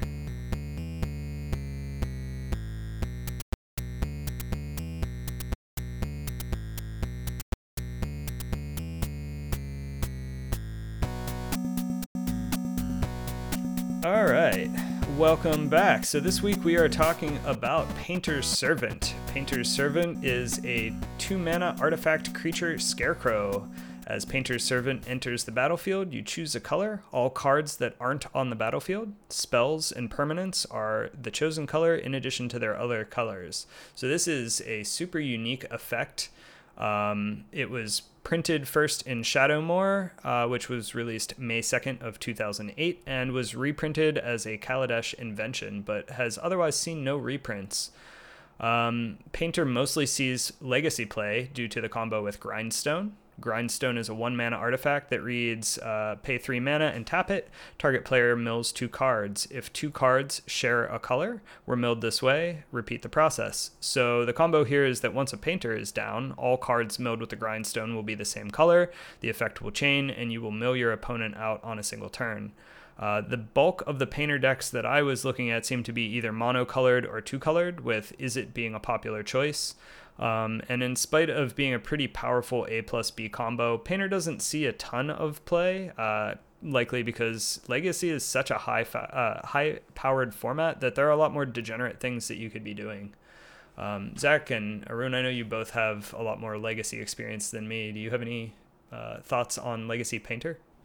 Yeah, I want to mention first of all, I do got to mention that this whole idea for Painter, we were talking about in the Discord and then uh, the one and only wonderful human Cave Dan uh, kind of mentions like, oh, what about you know like focusing more on Painter? And it's like, yeah, that that was a really good suggestion. You know, it was something we've been thinking about and talking about. Like, yeah, this works really well. So shout out to Cave Dan, the one and only, uh, for giving us this inspiration.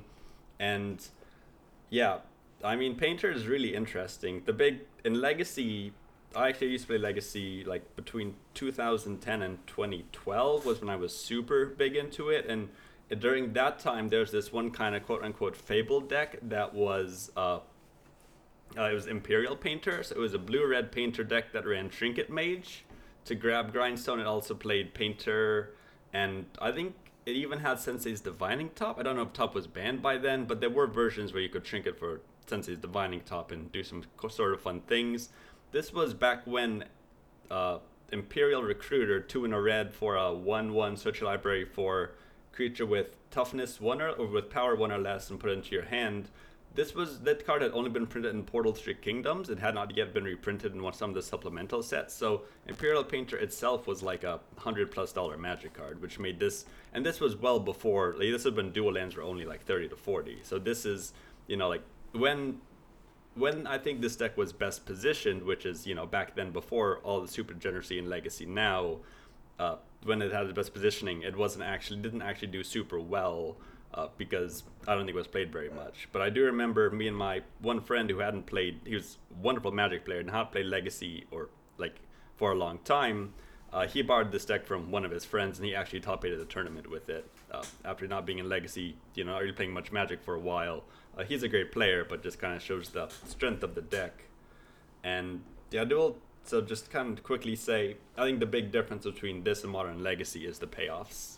Mm-hmm. And yeah, I think Zach, you and Zach will talk about that more. But you know, two card combos are good. Two card combos where both components are very tutorable are extra good. Where you know, Grindstone and uh, Painter are both pretty tutorable and then, you know, in Legacy, if you're in red, you call everything blue, and now all your red elemental blasts and your blue and your pyro, your hydro, your pyroblast, they just, you know, destroy anything, like even lands, yep. which is kind of nuts. And I'm a big fan of having and green in the deck so you can Veil of Summer literally everything because I'm a bad yep. person. Uh-huh. Um, but, uh, but uh, it is it's spectacular. So uh, I was watching Jarvis Yu the other day play an updated version of Temur Painter, and um, um, is basically no bad cards painter and is playing uh, basically just Ice-Fang Coatl and painters, and then lots and lots of blasts and Veil of Summers and Force of Wills and things like that, along with the Grindstone combo to kill your opponent. Because the version that I have streamed on my channel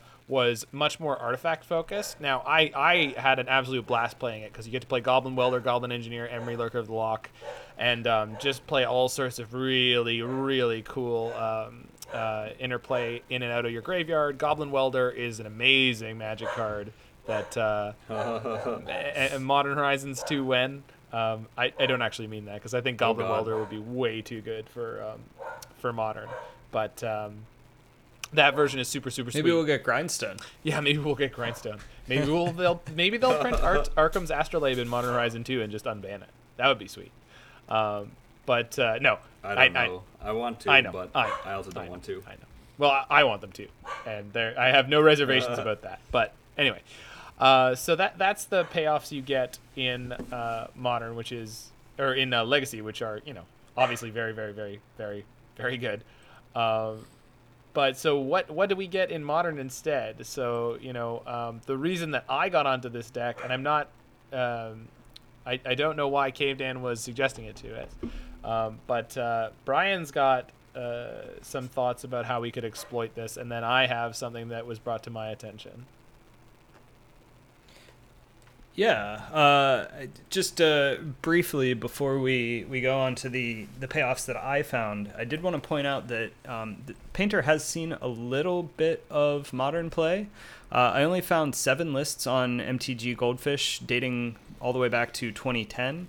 Um, the last one I saw was uh, Melira Pod back in 2016, and so I don't know, Jiggy, you you played a lot of that deck, right? Were you running Painter? It looked like it was used to make everything green, so you could tutor uh, creatures with Green Sun Zenith. Yeah, I don't. I was playing Lyripod, but this was like back in 2013, 2012. Okay. Uh, so this is well before 2016. My under- I thought that GSZ has been banned since the beginning. No, it was Uh, definitely legal for a while. I, I'm I'm fairly certain. Really? Because I think people were GSZing for uh, for Dryad Arbor in Modern. Okay, no, it, it it did exist in Modern at the beginning because, um, uh, here we have a listing from uh, 2011, uh, September Modern ban list: Blazing Shoal, Cloud Post, Green Sun Zenith, Ponder, Preordain, and Rite of Flame. So, um, this was the Yep, yep. this was the B&R announcement that at the time made me think that modern was a joke of a format that they basically didn't do any research on before they released it uh, much like i think some people felt like uh, about the first few months of pioneer. Um, and it was because they had to ban ponder and preordain from the turbo xerox decks in modern i was just like what kind of format did you guys create where you had to ba- ban ponder and preordain? Like what what were you thinking? Um, but uh, but you know, I, I do love modern now. I just at the time I hadn't really played it at all. Um, I remember uh, a lot of the decks were, were kind of expensive. They weren't legacy expensive. They were more expensive than standard decks I was playing at the time, and it was just like, what what are you doing? Um, and then check this out. In December of the same year, by the way, Punishing Fire and Wild Nacatl were banned. Yeah, punishing fire was fair. You know, punishing Jund with Yeah. Deathrite Shaman was actually. I hated that Sure, deck. sure. You know, it's Well, and but stupid punishing fires. So I'm, I'm looking at another list from uh, 2011 here, and it was running GSZ, um, but I don't know that the painter was actually there for the GSZ. It seems to be here for an Iona Shield of Emeria. ah yes, Uh, oh, that makes yeah. okay. That makes more sense. Yeah, uh, super sweet. So um, Iona is a nine mana. It's six and three white for a flying legendary creature angel. As Iona, Shield of Emeria enters the battlefield, choose a color. Your opponents can't cast spells of the chosen color. So you name green, presumably. You slam your Iona, and then good luck, opponent. Uh, Alright, so that seems sweet. This is interesting. I don't think any of us had actually considered this as a payoff in I, I. I, I'd certainly considered it, but. I haven't put together any even uh, exploratory idea in how, into how to build it. So I feel like Arun, maybe this is Kinnan, Yeah, baby. well- Kinnan, we're gonna so flip Kinnan. Yeah, you could flip Iona into playoff. Ki- So this is the maybe perhaps the fabled Kinnan activation deck. Um, also, if you're Yeah, if you're activating go. Kinnan, that costs seven mana, which means you're really only two off of actually casting uh, Iona, which is certainly something those decks have been able to put together enough mana to do. Um, but the thing that you want to remember about Iona is that Iona does not have any kind of weird clause that prevents it from being reanimated. Uh, I'm not saying that you necessarily want to do that. I'm just saying um, gifts ungiven, the um, the blue white Tron gifts deck that existed for a long time, which I, I think is an offshoot of Solar Flare, or there was some weird name for it. Um, but the blue white Tron Gifts Ungiven deck would often play an end game uh, that would involve wishing for, or Gifts Ungivening for, uh, Unburial Rites, Iona, and two Yep. other Super Haymaker cards. And no matter what, they, they, they would get severely punished by this. Brian? Uh, so one of the other fun things about Painter is that if you name white uh, with a Kinnan out, Kinnan is now white, and your Mox Ambers will now produce white. Mm. Um, and so now you have two of your Ah. three white pips covered by a Mox Amber.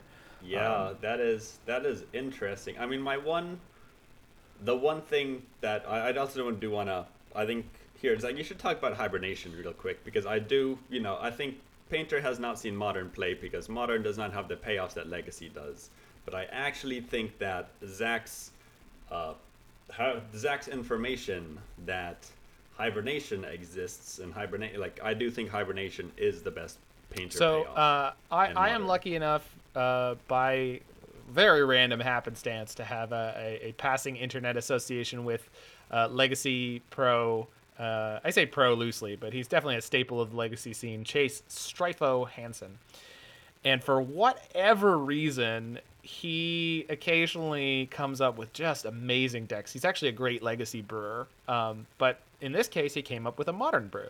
And he shared it with me because he, he's not really a, a big modern player. And he thought uh, maybe I could put it together and figure out a good good way to uh, exploit it.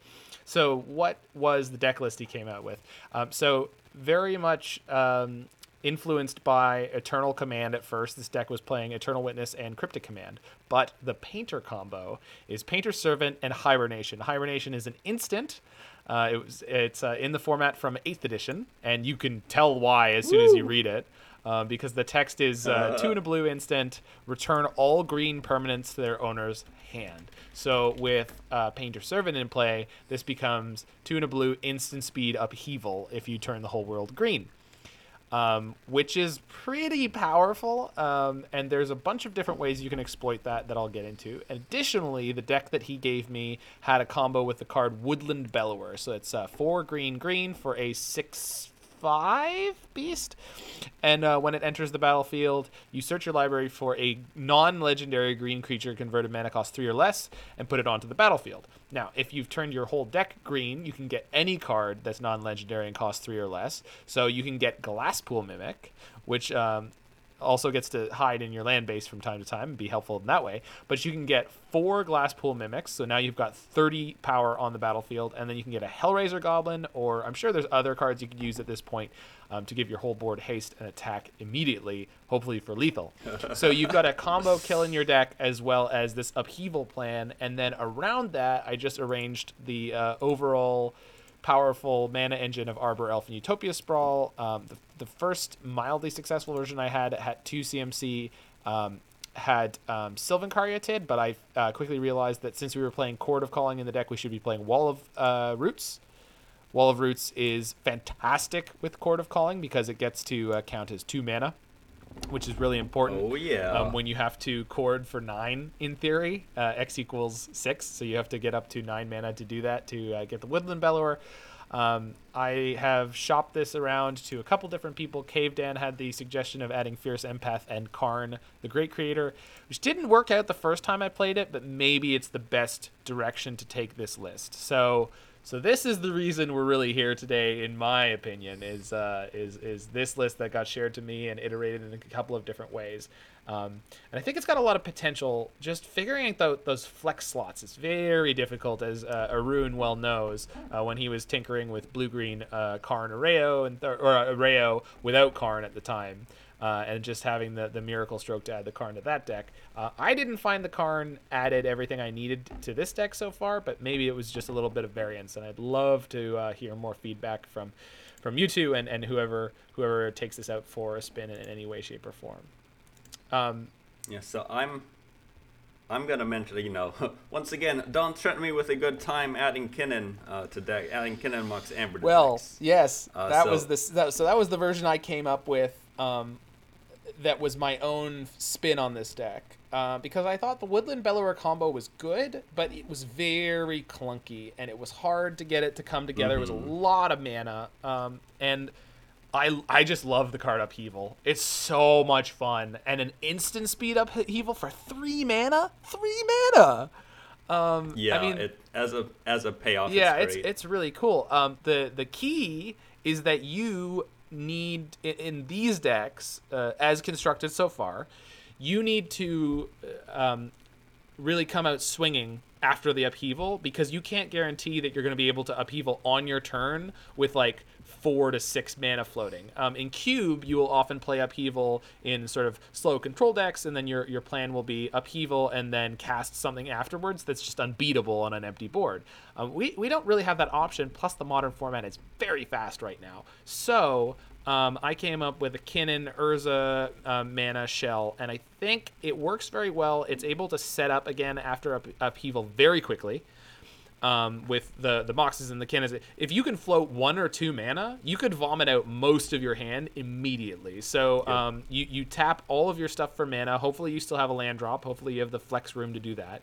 You bounce everything, and then with your remaining mana, um, you vomit your hand back out, which can involve like if you have two mana, you play a cannon for free, and then you could play a Springleaf Drum and a Mox, and then all of a sudden you have four mana and then you can play a, the rest of your hand. So um, that was the idea I had. It's been mildly successful. Seems like a reasonable Chalice of the Void deck, but I have a non-Chalice version to try out as well that has Gilded Geese. Brian.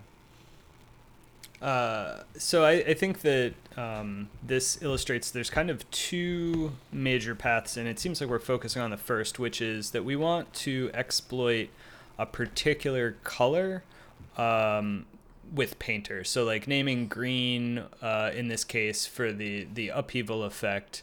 Um, but we could also lean into that, like you said, with Veil of Summer or Aether Gust. Um, you know, Aether Gust can now bounce a land, which is huge. Um, maybe we could lean into that side of things, playing some primal commands as well. If we're going to have the mana to do it, being able to put a land on top of their deck every turn, that sort of thing. Um, just keep them off their mana. Um, but the other avenue to pursue here is by naming a color that is not in their deck and making all of their cards multicolored. So there are a number of decent multicolored payoffs here. Um, cards like Stonecoil Serpent is uh, protection for multicolored. Um, Glass of the Guildpact is a two mana artifact that gives all of your um, multicolored cards plus one or multicolored creatures plus one plus one. And there's also multicolored hosers out there that will exile, counter, or kill multicolored permanents. So um, you know that's another avenue to to sort of look into. I think instead of just trying to lean on this one interaction with green, you know, unless they're already playing a, a green deck, naming green is also probably going to make a bunch of their cards multicolor, and so that kind of opens up your space for hosers and other things like that. Yeah, I the Shatter Assumptions. You, I think this is a really innovative, very cool uh, route to go down. Also, I think, uh, like you mentioned, the Stonecoil Serpent, I think is probably also one of the amazing payoffs for these shells.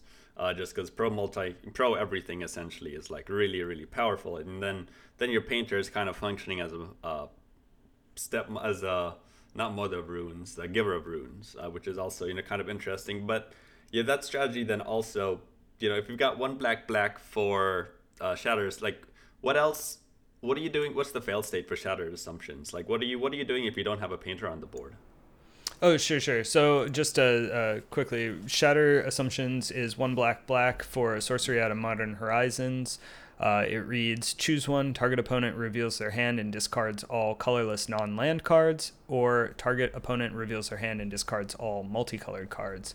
Um, so if you're trying to build around Shattered Assumptions in particular, um, I think that you're going to be in a bad spot. You're right. Like the fail case is not great. Um, if we saw a lot more um, Niv-to-Light or that kind of deck, it might make sense. Uh, honestly, it's probably decent against the Uro piles, right? If you get them to discard an Uro and an Omnath and some other Yeah, crap, four color money pile be- must get sacked by that a lot of the time. Like that, they have to counter it. I mean, I can't imagine them being willing to take that on turn three if you're on the play. So Yeah, and I imagine that if you're really going heavy on the Shatter Assumptions plan, you're playing a bunch of other discard. This is almost like a an eight rack deck in my mind. Mm, Um, but but you know that's not the only payoff. So the the other um, multicolor hosers, there's at least one that's counter target multicolor spell for one and a blue. So counter spell I hear is uh, pretty decent, and turning you know all of all of your uh, all of their cards multicolor gives you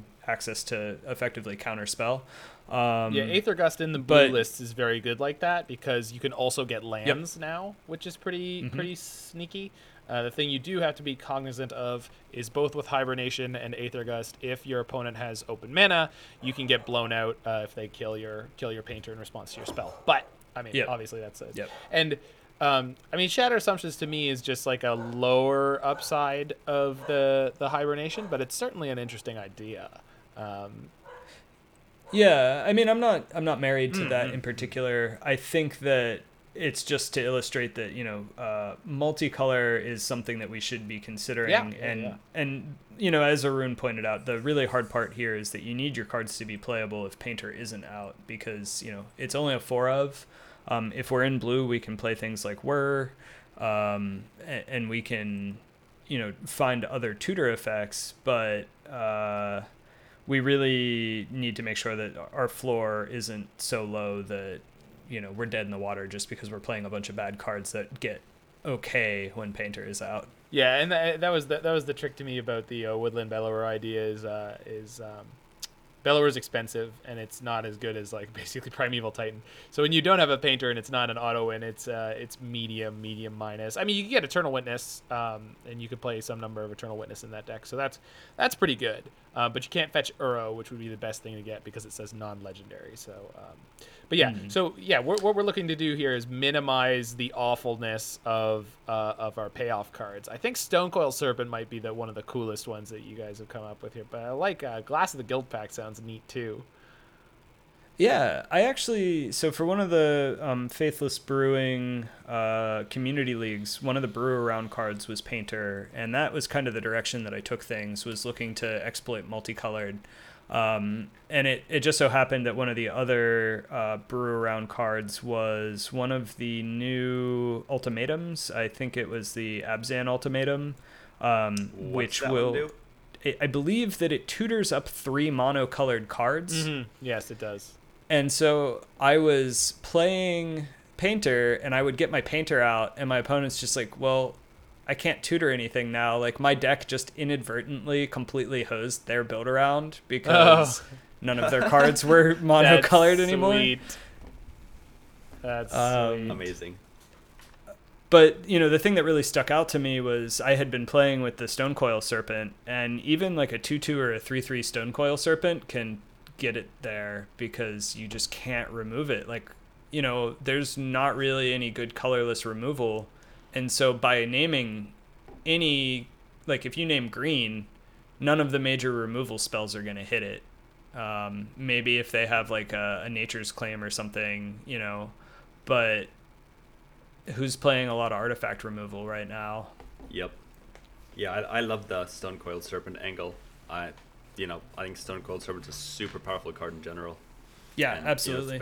especially if you make it pro your opponent's deck, you know, like that's, you know, now now the goal is just you have to protect the painter, which is probably going to be a little harder. But you know, Stone Coiled Serpent does actually slot well into these like Emry Kinnan decks where you just have a bunch of mana. It's like Stonecoil Serpent for six can be recast by Emry two. You know, this Mhm. maybe working towards a critical mass of uh, payoffs, hopefully. Well, and I actually am less concerned uh, protecting the painter because we can do things like play welding jar or. Um, you know, we can play any amount of counter Ooh, magic because it's a Kinnan shell. Um, and well, and welding jar plays really well with Emry. So I, I think that there's some avenues there. Um, but there's also other neat uh, multicolor payoffs. Cards like Esper Stormblade, um, and there's a, a, a whole slew of these for the various shards that pay you off for having other multicolor permanents. So in the case of Esper Stormblade, I believe it's a 2 1 for 2. If you have another multicolor permanent, it gets flying and uh, plus 1 plus 1. Um, and so you can end up with some of these uh, sort of evasive, cheap threats that get a little bit better for having other multicolor permanents. Um, and then you kind of, you know, maybe you slam a glass of the guildpact down, and now you have like a fast aggro deck that is benefiting from multicolor stuff. Yeah, that that's an interesting, uh, an interesting way to go. I've actually I've thought about similar things, like you know the two mana for a three two flyer. It's okay, it's it's decent rate, but you know like how what what else would be in the shell other than that? You know, like how else? What other payoffs would you be in? What would be like how how would you build out that shell further, Brian? Yeah, so I think that um, I would probably be trying to lean into some of the um, the hosers for multicolored, maybe, uh, just on the assumption that like your opponent's removal is all going to be multicolored if you if you do your painters right, things like that. Mm-hmm. Um, but it's not entirely clear. It's actually been difficult to do the Scryfall search. I put together a search that I thought would be pretty comprehensive. Um, and it was like a combination of like any of the color words and permanent, any of the color words and spell. And I got what I thought was like a comprehensive list of, of cards that would be either color hosers or um, multicolor hosers. But for some reason, I noticed like primal, com- uh, not primal command, um, um, force of vigor was not in the list, nor was um, force of virtue and I can't figure out why because looking at the the Scryfall, you know how it, it kind of tells you what the search will find. Mm-hmm. Both of those cards meet all of the conditions of the Scryfall search, but aren't showing up in the results, and so I wonder what else is not being found. Um, anyway, the, the, I'm still kind of combing through uh, Mm-hmm. potential cards there. I, there's a there's a lot there. Uh, Yeah, the the uh, the awkward thing for me is like when I go like search format modern, search Oracle word red. Uh, it turns out the letters R E D show up in a lot of other words, so Yep. you get a Yep. lot of excess cards that way. Um, and I, I don't I don't actually know if they have a way to fix that, but um, but uh, maybe space red space might work, um, but maybe not. I'm not sure. maybe using quotation marks. Well, I used quote. uh, I, I to- did use to kind of quotation marks, which I, I, I wasn't getting anything if I Ah. didn't. Um, I see. um, Huh. I uh, I noticed that as well. I was like, why is Skred showing up in my list? Yeah. Skred doesn't meet any of these conditions. Oh, yeah. it has red Yeah, exactly. and Um, snow permanents. The full cycle of Circle of Protections is legal in Modern, by the way. Yep. Um, there Mhm. is, uh, you know, some of the some of the color hosers that get played already. Um, Celestial Purge uh, is pretty good if you mhm. want to name black, and then you could play Veil of Summer as well. Um, so you know, this is one of the first times I really want to say to our listeners, uh, you know, hit us with any painter brews for sure. I mean, you're obviously always invited to hit us with brews, but this card has Yeah. so so many things you could do with it that are super cool. And like I'm just looking at Celestial Purge that's that ended up right next to Chameleon Colossus. Chameleon Colossus is one of my favorite cards of all time. And Chameleon Colossus is not that even that good, but just having it giving it protection from everything because you make everything black and also playing Veil of Summer in the same deck. Um, and playing Chord of Calling. I mean, I I, um, I have the idea for Mono. a Bant Yorion deck where we play four Chord of Calling and uh, maybe even some other tutors like Eladamri's Call, because then we can t- cut down on the number of painters a little bit, and then um, and then fetch it out when we when we need specific uh, either either to change the color of everything at instant speed, or we can play a different balance of sort of payoffs versus. Um, versus the painters. So painter might actually end up being like a really cool silver bullet card in a in a list like that, Mhm. where you just pull it out from time to time to uh, win certain matchups. Because I, I personally think that uh, the upheaval um, part of the um, of the hibernation combo. Uh, is really good against some of the decks in modern that you otherwise just Oh, wouldn't be yeah. able to beat. Uh, a lot of the field decks and a lot of the um, primeval titan decks, um, other than amulet titan, they're not really able to vomit out their hand as quickly as you will be able to. So um, having a three mana upheaval is, is a big deal.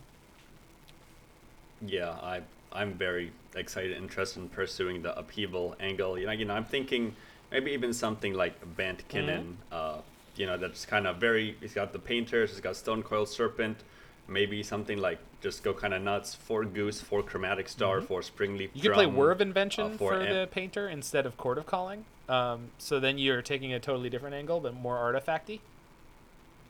and Painter, Painter's also a Kinnan hit. You know, you might just Yeah. pay seven and flip your Painter into play. These, There these are go. all options. I and I, I really like being in blue because I think that Aether Gust, you know, that is a very Yep. main deckable card right now, and not like we were just saying, you know, not having a really low floor on your color hosers is really important. And you know, playing, I would not, I would not blink an eye to pay, uh, play a couple main deck uh, Aether Gusts right now, and then you know you going up against uh, one of these maybe less common meta decks or something, and you get your painter out, and suddenly it's that much better. That that sounds great.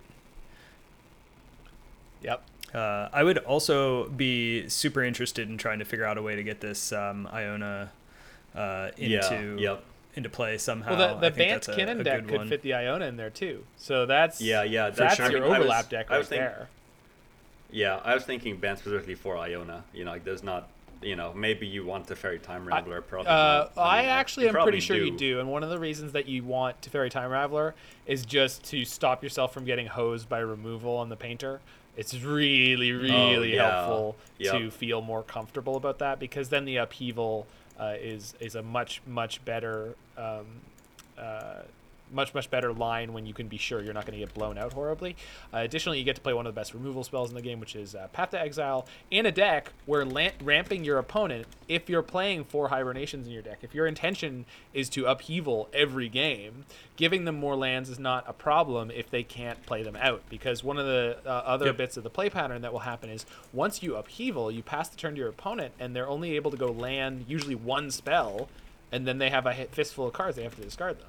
Um, another thing that could be really good, by the way, is um, getting Painter into play at instant speed uh, via something like Aether Vial, which is um, if we make a Bant Yorion deck. Um, I like the way that Yorion and Aether Vial play together, um, and there's no reason that can't also be a Whir or uh, Chord of Calling deck. But I just just wanted to point that out that like one of the one of the ideas I had that's really helpful here is being able to put in Painter at instant speed.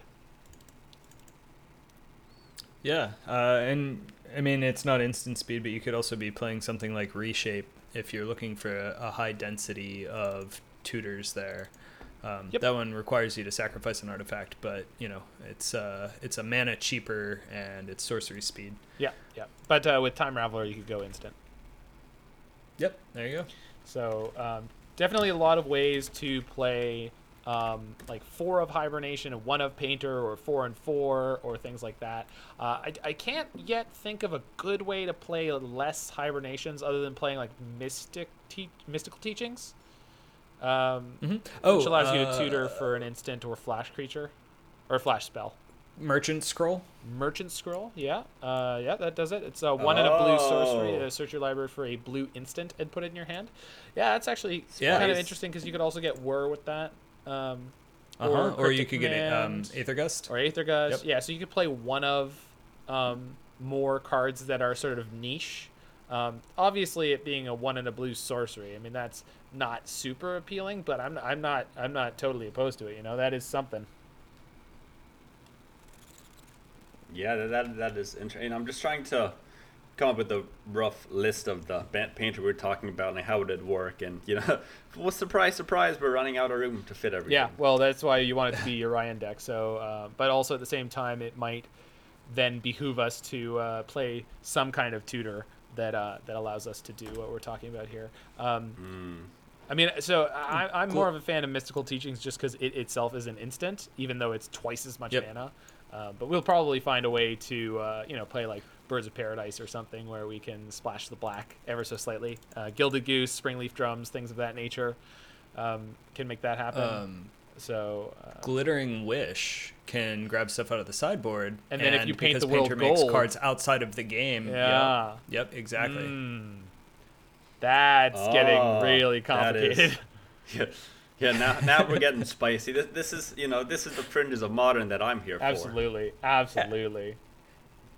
And then if we just fit a Mox Tantalite into the list, All right. Well, I'm Um, you pretty know, we- sure that's the signal that the brewing has gone too far, and it's probably time to uh, to call it a session.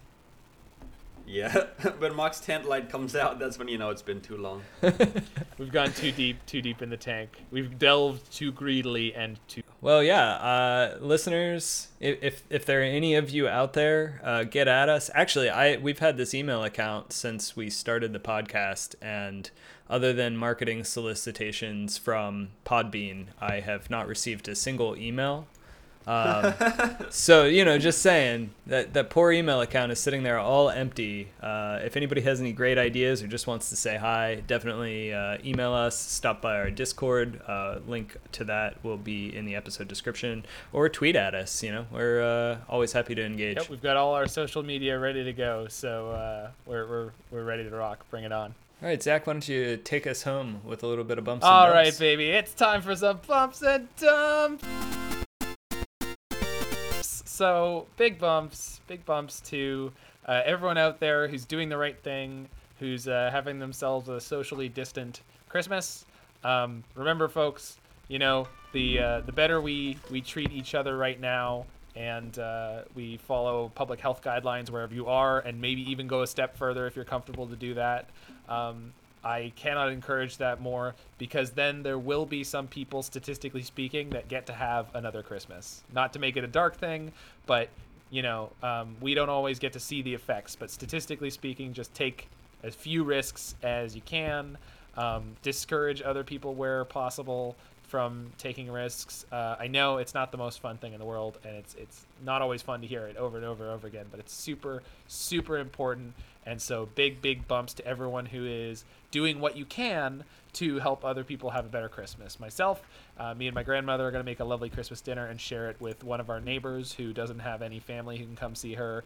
And I think there's a second neighbor that we're going to be doing that for as well. Um, big bumps to potatoes. Um, I have been Yeah. making uh, all sorts of varieties of potato latkes or potato pancakes, depending on where you're from. Yum. Um, they are banging. They're super, super easy, Yes. super cheap, um, and you get to fry food, which is always fun. Um, Delicious. and then uh, big bumps to some of my favorite Christmas movies um, that I uh, intend to take a take a run at. Um, also, of course, many of the Christmas specials for The Simpsons are the are fantastic. Uh, their very first episode was a Christmas special, and I just finished watching through season one again. The Simpsons is amazing. I love it. It's favorite show on the planet. Simpson meme creator extraordinaire here. Um, even though their Halloween specials are on average better than their Christmas specials, and um, so big bumps to I'm just finishing this section out. Big bumps to uh, two of my favorite Christmas movies: The Grinch Who Stole Christmas, the original animated one, Oh yeah. then the Ron Howard Grinch Who Stole Christmas with Jim Carrey, which um, has become even better in my eyes, eyes this year because on a whim I watched the Benedict Cumberbatch animated one, and I got to give dumps to that movie um, because it is it is beautiful. it's beautiful to look at. Um, but I don't know what happened with it. It has no teeth. Like the, the, the, the comedy is very, very it's just very medium. Um, and uh, I love Benedict Cumberbatch as an actor. He's fantastic, but I don't know what happened with the writing or the directing or whatever. But he's just, you know, he's not he's not my kind of Grinch. And uh, I, I gotta be honest with you. From basically from the beginning of the movie, they start building in this narrative that like, oh, he's only mean because oh, he has such a bad childhood, and like he's got this repressed sort of trauma deal, and like obviously they don't they don't talk about it that way, but they very much humanize the Grinch. And I'm just not into that. I, I, I like my villains a lot of the time to, you know, I like them to be evil to the core. And, and I think that's one of the charms of the original story. And one of the funniest moments is, you know, he's dressed as Santa Claus, spoiler alert. He's busted into this Who house, and Cindy Lou Who, who's only two, uh, wakes up and finds him, and he just lies to her face, sends her back upstairs, and the moment where you think that he's going to have a change of heart, hell no. Hell no. He is just evil to the core. What the hell's wrong with you, kid? Get back to bed. I'm taking your Christmas tree. Oh, I'm going to fix it. He just lies to her right to her face and then is totally back on his plan of stealing Christmas. And only at the final moment does he come around. There's no deep-seated psychological thing that's sort of, um, um, you know, getting solved here. He just flat out didn't get it, and then he has one epiphany, and then he gets it. Um, the Jim Carrey Ron Howard one, uh, yeah, they put in a little bit of sort of background on why he's so bad, but I also think that it was great. Um, I liked that it was a little bit more toothsome on its sort of criticism of uh, hyper consumerist Christmas. Um, because you know I've been lucky enough in my life, and maybe I've just been lucky, but I've been lucky enough in my life to I've always had the feeling, I've always had the the love of a wonderful family coming together being what really matter on Christmas. It's always getting together with all those people that I don't always get to see for the rest of the year during the winter season when it's uh, dark and cold outside, and getting to you know share that fraternity and brotherhood and and, and great food and and all of that. That's always been what's mattered. So you know, just reminding ourselves not to get hung up on you know buying things and owning things. Um, this year is the opposite. Go as consumerist as you like. Just stay away from the people, and uh, and we'll all be better off for it. Um, so happy holidays to everyone, and I love you guys all out there so much. What do you guys got? There we go. Zach's words of wisdom coming coming right at you. I, you know, I mean, overall, I'm probably gonna keep it, you know, relatively short. I think the biggest bumps for me are to dogs and clothing. Yeah. Uh, we just got our dog this cute little like, uh, just this this felt sweater that's very light. Uh, he's short hair, you know, kind of looks like a desert dog. And we put it on him. You know, he looks so handsome in it. Uh, it definitely you can tell it keeps him warm and he appreciates it. And it's just so cute and so funny just looking at your dog wearing a jacket. Uh, uh, definitely, I've no dumps. You know, things have been well enough for me. Like nothing, you know, nothing has been nothing has not been good enough that you know like I would call it a dump. But otherwise, yeah, I mean just kind of gen- bumps, general bumps, and I do want to reiterate with what Zach said. You know, just like bumps to everyone who's going to be being responsible this Christmas. It is really sad not being you know for every so every Christmas I normally go back home to the East Coast to visit my family. That's not happening this time. We're just my fiance and I were just gonna go get a nice little cabin uh, on the coast, and that'll be a lot of fun, very nice. Uh, but yeah, you know, definitely still the vaccine is in sight that's great but still take this very seriously it's still to be very dark and you know many bumps to people who are just doing their best and you know trying to be responsible up to how they can be yeah i'm uh i'm gonna have to echo the uh, the bumps to to animals in clothing just because that's hilarious and i too have a very short haired dog that needs to wear a sweater when she goes outside in the in the very cold um, I'm also, uh, oh, man, you guys had some good ones this week. I'm also gonna bumps to potato pancakes. Like you yeah, can't go wrong with can't potatoes. go wrong, baby. Um, right. Uh, and then um, yeah, you know, I think uh, it's it's the holidays. Uh, bumps to everybody who makes the holidays a special time, um, especially for those who can't necessarily make it a special time for themselves. Um, this is always a season for giving, and and a lot of people uh, like to, you know, put some of their excess money into charity or volunteer work and things like that. And um, so bumps to everybody who does that kind of thing and um, we'll just say uh, dumps to Grinches, uh, wherever they may be. Mm-hmm. In whatever form Amen. they may take. yep. All right. All right. All right. Yep. Lightning round. Arun, do you have a favorite Christmas movie and/or holiday movie? um that's i mean you know animated grinch is definitely up there i will say love actually Oh yeah. Yeah. uh, two thumbs down i don't know like i don't understand why Yeah. Yeah. why, why people enjoy. I mean, I can understand it, but everyone's terrible and like nobody wins, and there's no character That's characters that's that the one with all the, and, the the seven different little like short stories, right? yeah, where everybody Yeah. is I terrible. mean, Everywhere, everyone's a terrible it's, human it's, being. It's very. Um, I feel like it's very Oscar baity in that it's like, oh yeah, man, it's just you know, it's just about life. You know, it's just scenes, Yeah. scenes from people's lives. And I I'm mean- like, yeah, but maybe if you had it directed by Quentin Tarantino, but this is. I mean, it's you know, it's probably the most realistic Christmas movie Yeah. in that you know, like most people are generally buttholes, and like you know, nothing, nothing works out very well. it's also one of the And, best movies you know, like, love in that way, then, right? Everyone's Yeah, kind I of a mean, dick. it's one of the most Everyone's realistic. kind of a dick. But I, I don't watch movies because I want to see people being a butthole. if I want to watch people being buttholes, I'll just like Log go on to outside or something. Online, or you know. yeah, yeah, you know, I'll I'll watch Twitch. I'll watch some Twitch streams of people I really dislike if I want to watch people being There you go. buttholes. You know, I, want, I like I like me I like me some good escapism, and I'm uh we last night my fiance and I we watched um uh, the new one on Hulu. I forgot what it was called. Uh, Seasons Greetings maybe or Seasons. I I don't know. It, it's like it's just came out. It's Is very it worth- popular. It was very good. Okay. It was Is it worth looking up? yeah, it was.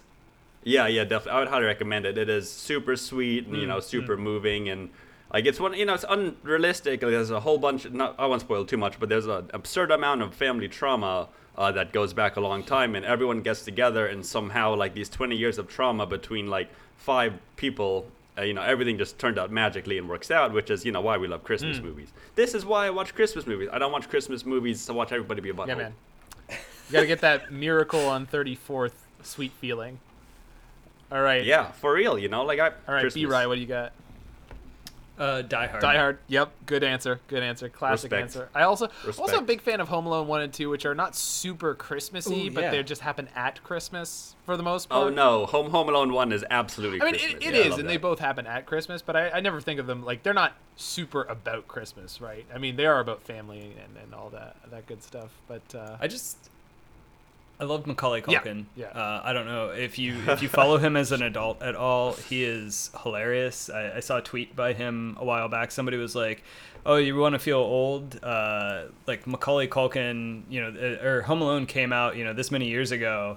Uh, uh, no, I'm, I'm, I'm butchering. Anyway, Macaulay Culkin gets in the, the tweets with other I, people, I it's, and it's um, like, "Oh, you want to feel really old? I'm 40." uh, Like much closer to uh, present, or much further from present day than it is from Macaulay Culkin's birth, because he's in his like Yeah. 40s now. Oh yeah, yeah, yeah. No, he uh, he tweets at people randomly Yeah. who Oh, bring yeah. up stuff about Home Alone or like whatnot, the, and uh, it's it's always hilarious. the Wendy's of child star Twitter. yeah, yep. All right. Well, uh, about you, that, I think that'll do it for our. Uh, sp- One set, real Oh, yeah. quick. I just gotta say, it's happiest season. That's the Hulu Christmas Happiest movie. that was very huh? good. What hi- happiest season? Do highly got recommend. it. Got it. All right. Well, go watch yourself Awesome. whatever uh, festive holiday holiday movies that you have. Do whatever festive holiday things you want to have. Um, and uh, I will likely be live on Twitch in some capacity on Christmas Day, on the 25th. Um, so if anyone wants to come in, hang out, and see some crazy brews, um, I'm either going to be there and or on Emma Partlow's stream. I'm not sure if we've worked that out to 100%, but we will. I, I, I'll probably be live at some point for sure, and then uh, I might be live on her stream as well, doing some cube or nonsense or whatever. Fun, Fantastic. fun. All right, y'all. Have a good one. Yeah, thank you, everybody. Take care. Paint the town whatever color you want. Thanks for listening to episode 8 of the Serum Visions podcast. If you like what we do and want to get in touch with us, you can find us at twitter.com slash serumvisionsmtg, email us at serumvisionspod at gmail.com, or join us on Discord at the link in the episode description of your podcast player or on serumvisions.podbean.com.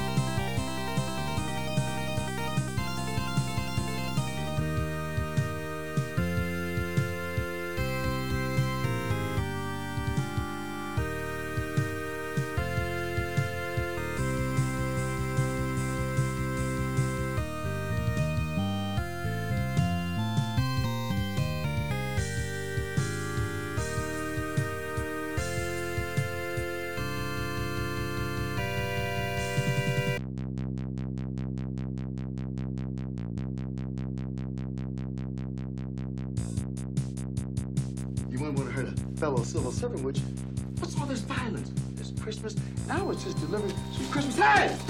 Back up! This is a homemade explosive device, and I'll blow it up. You know why? Because I work for the post office, so you know I'm not stable. Tell them. This man is totally insane. Thank you!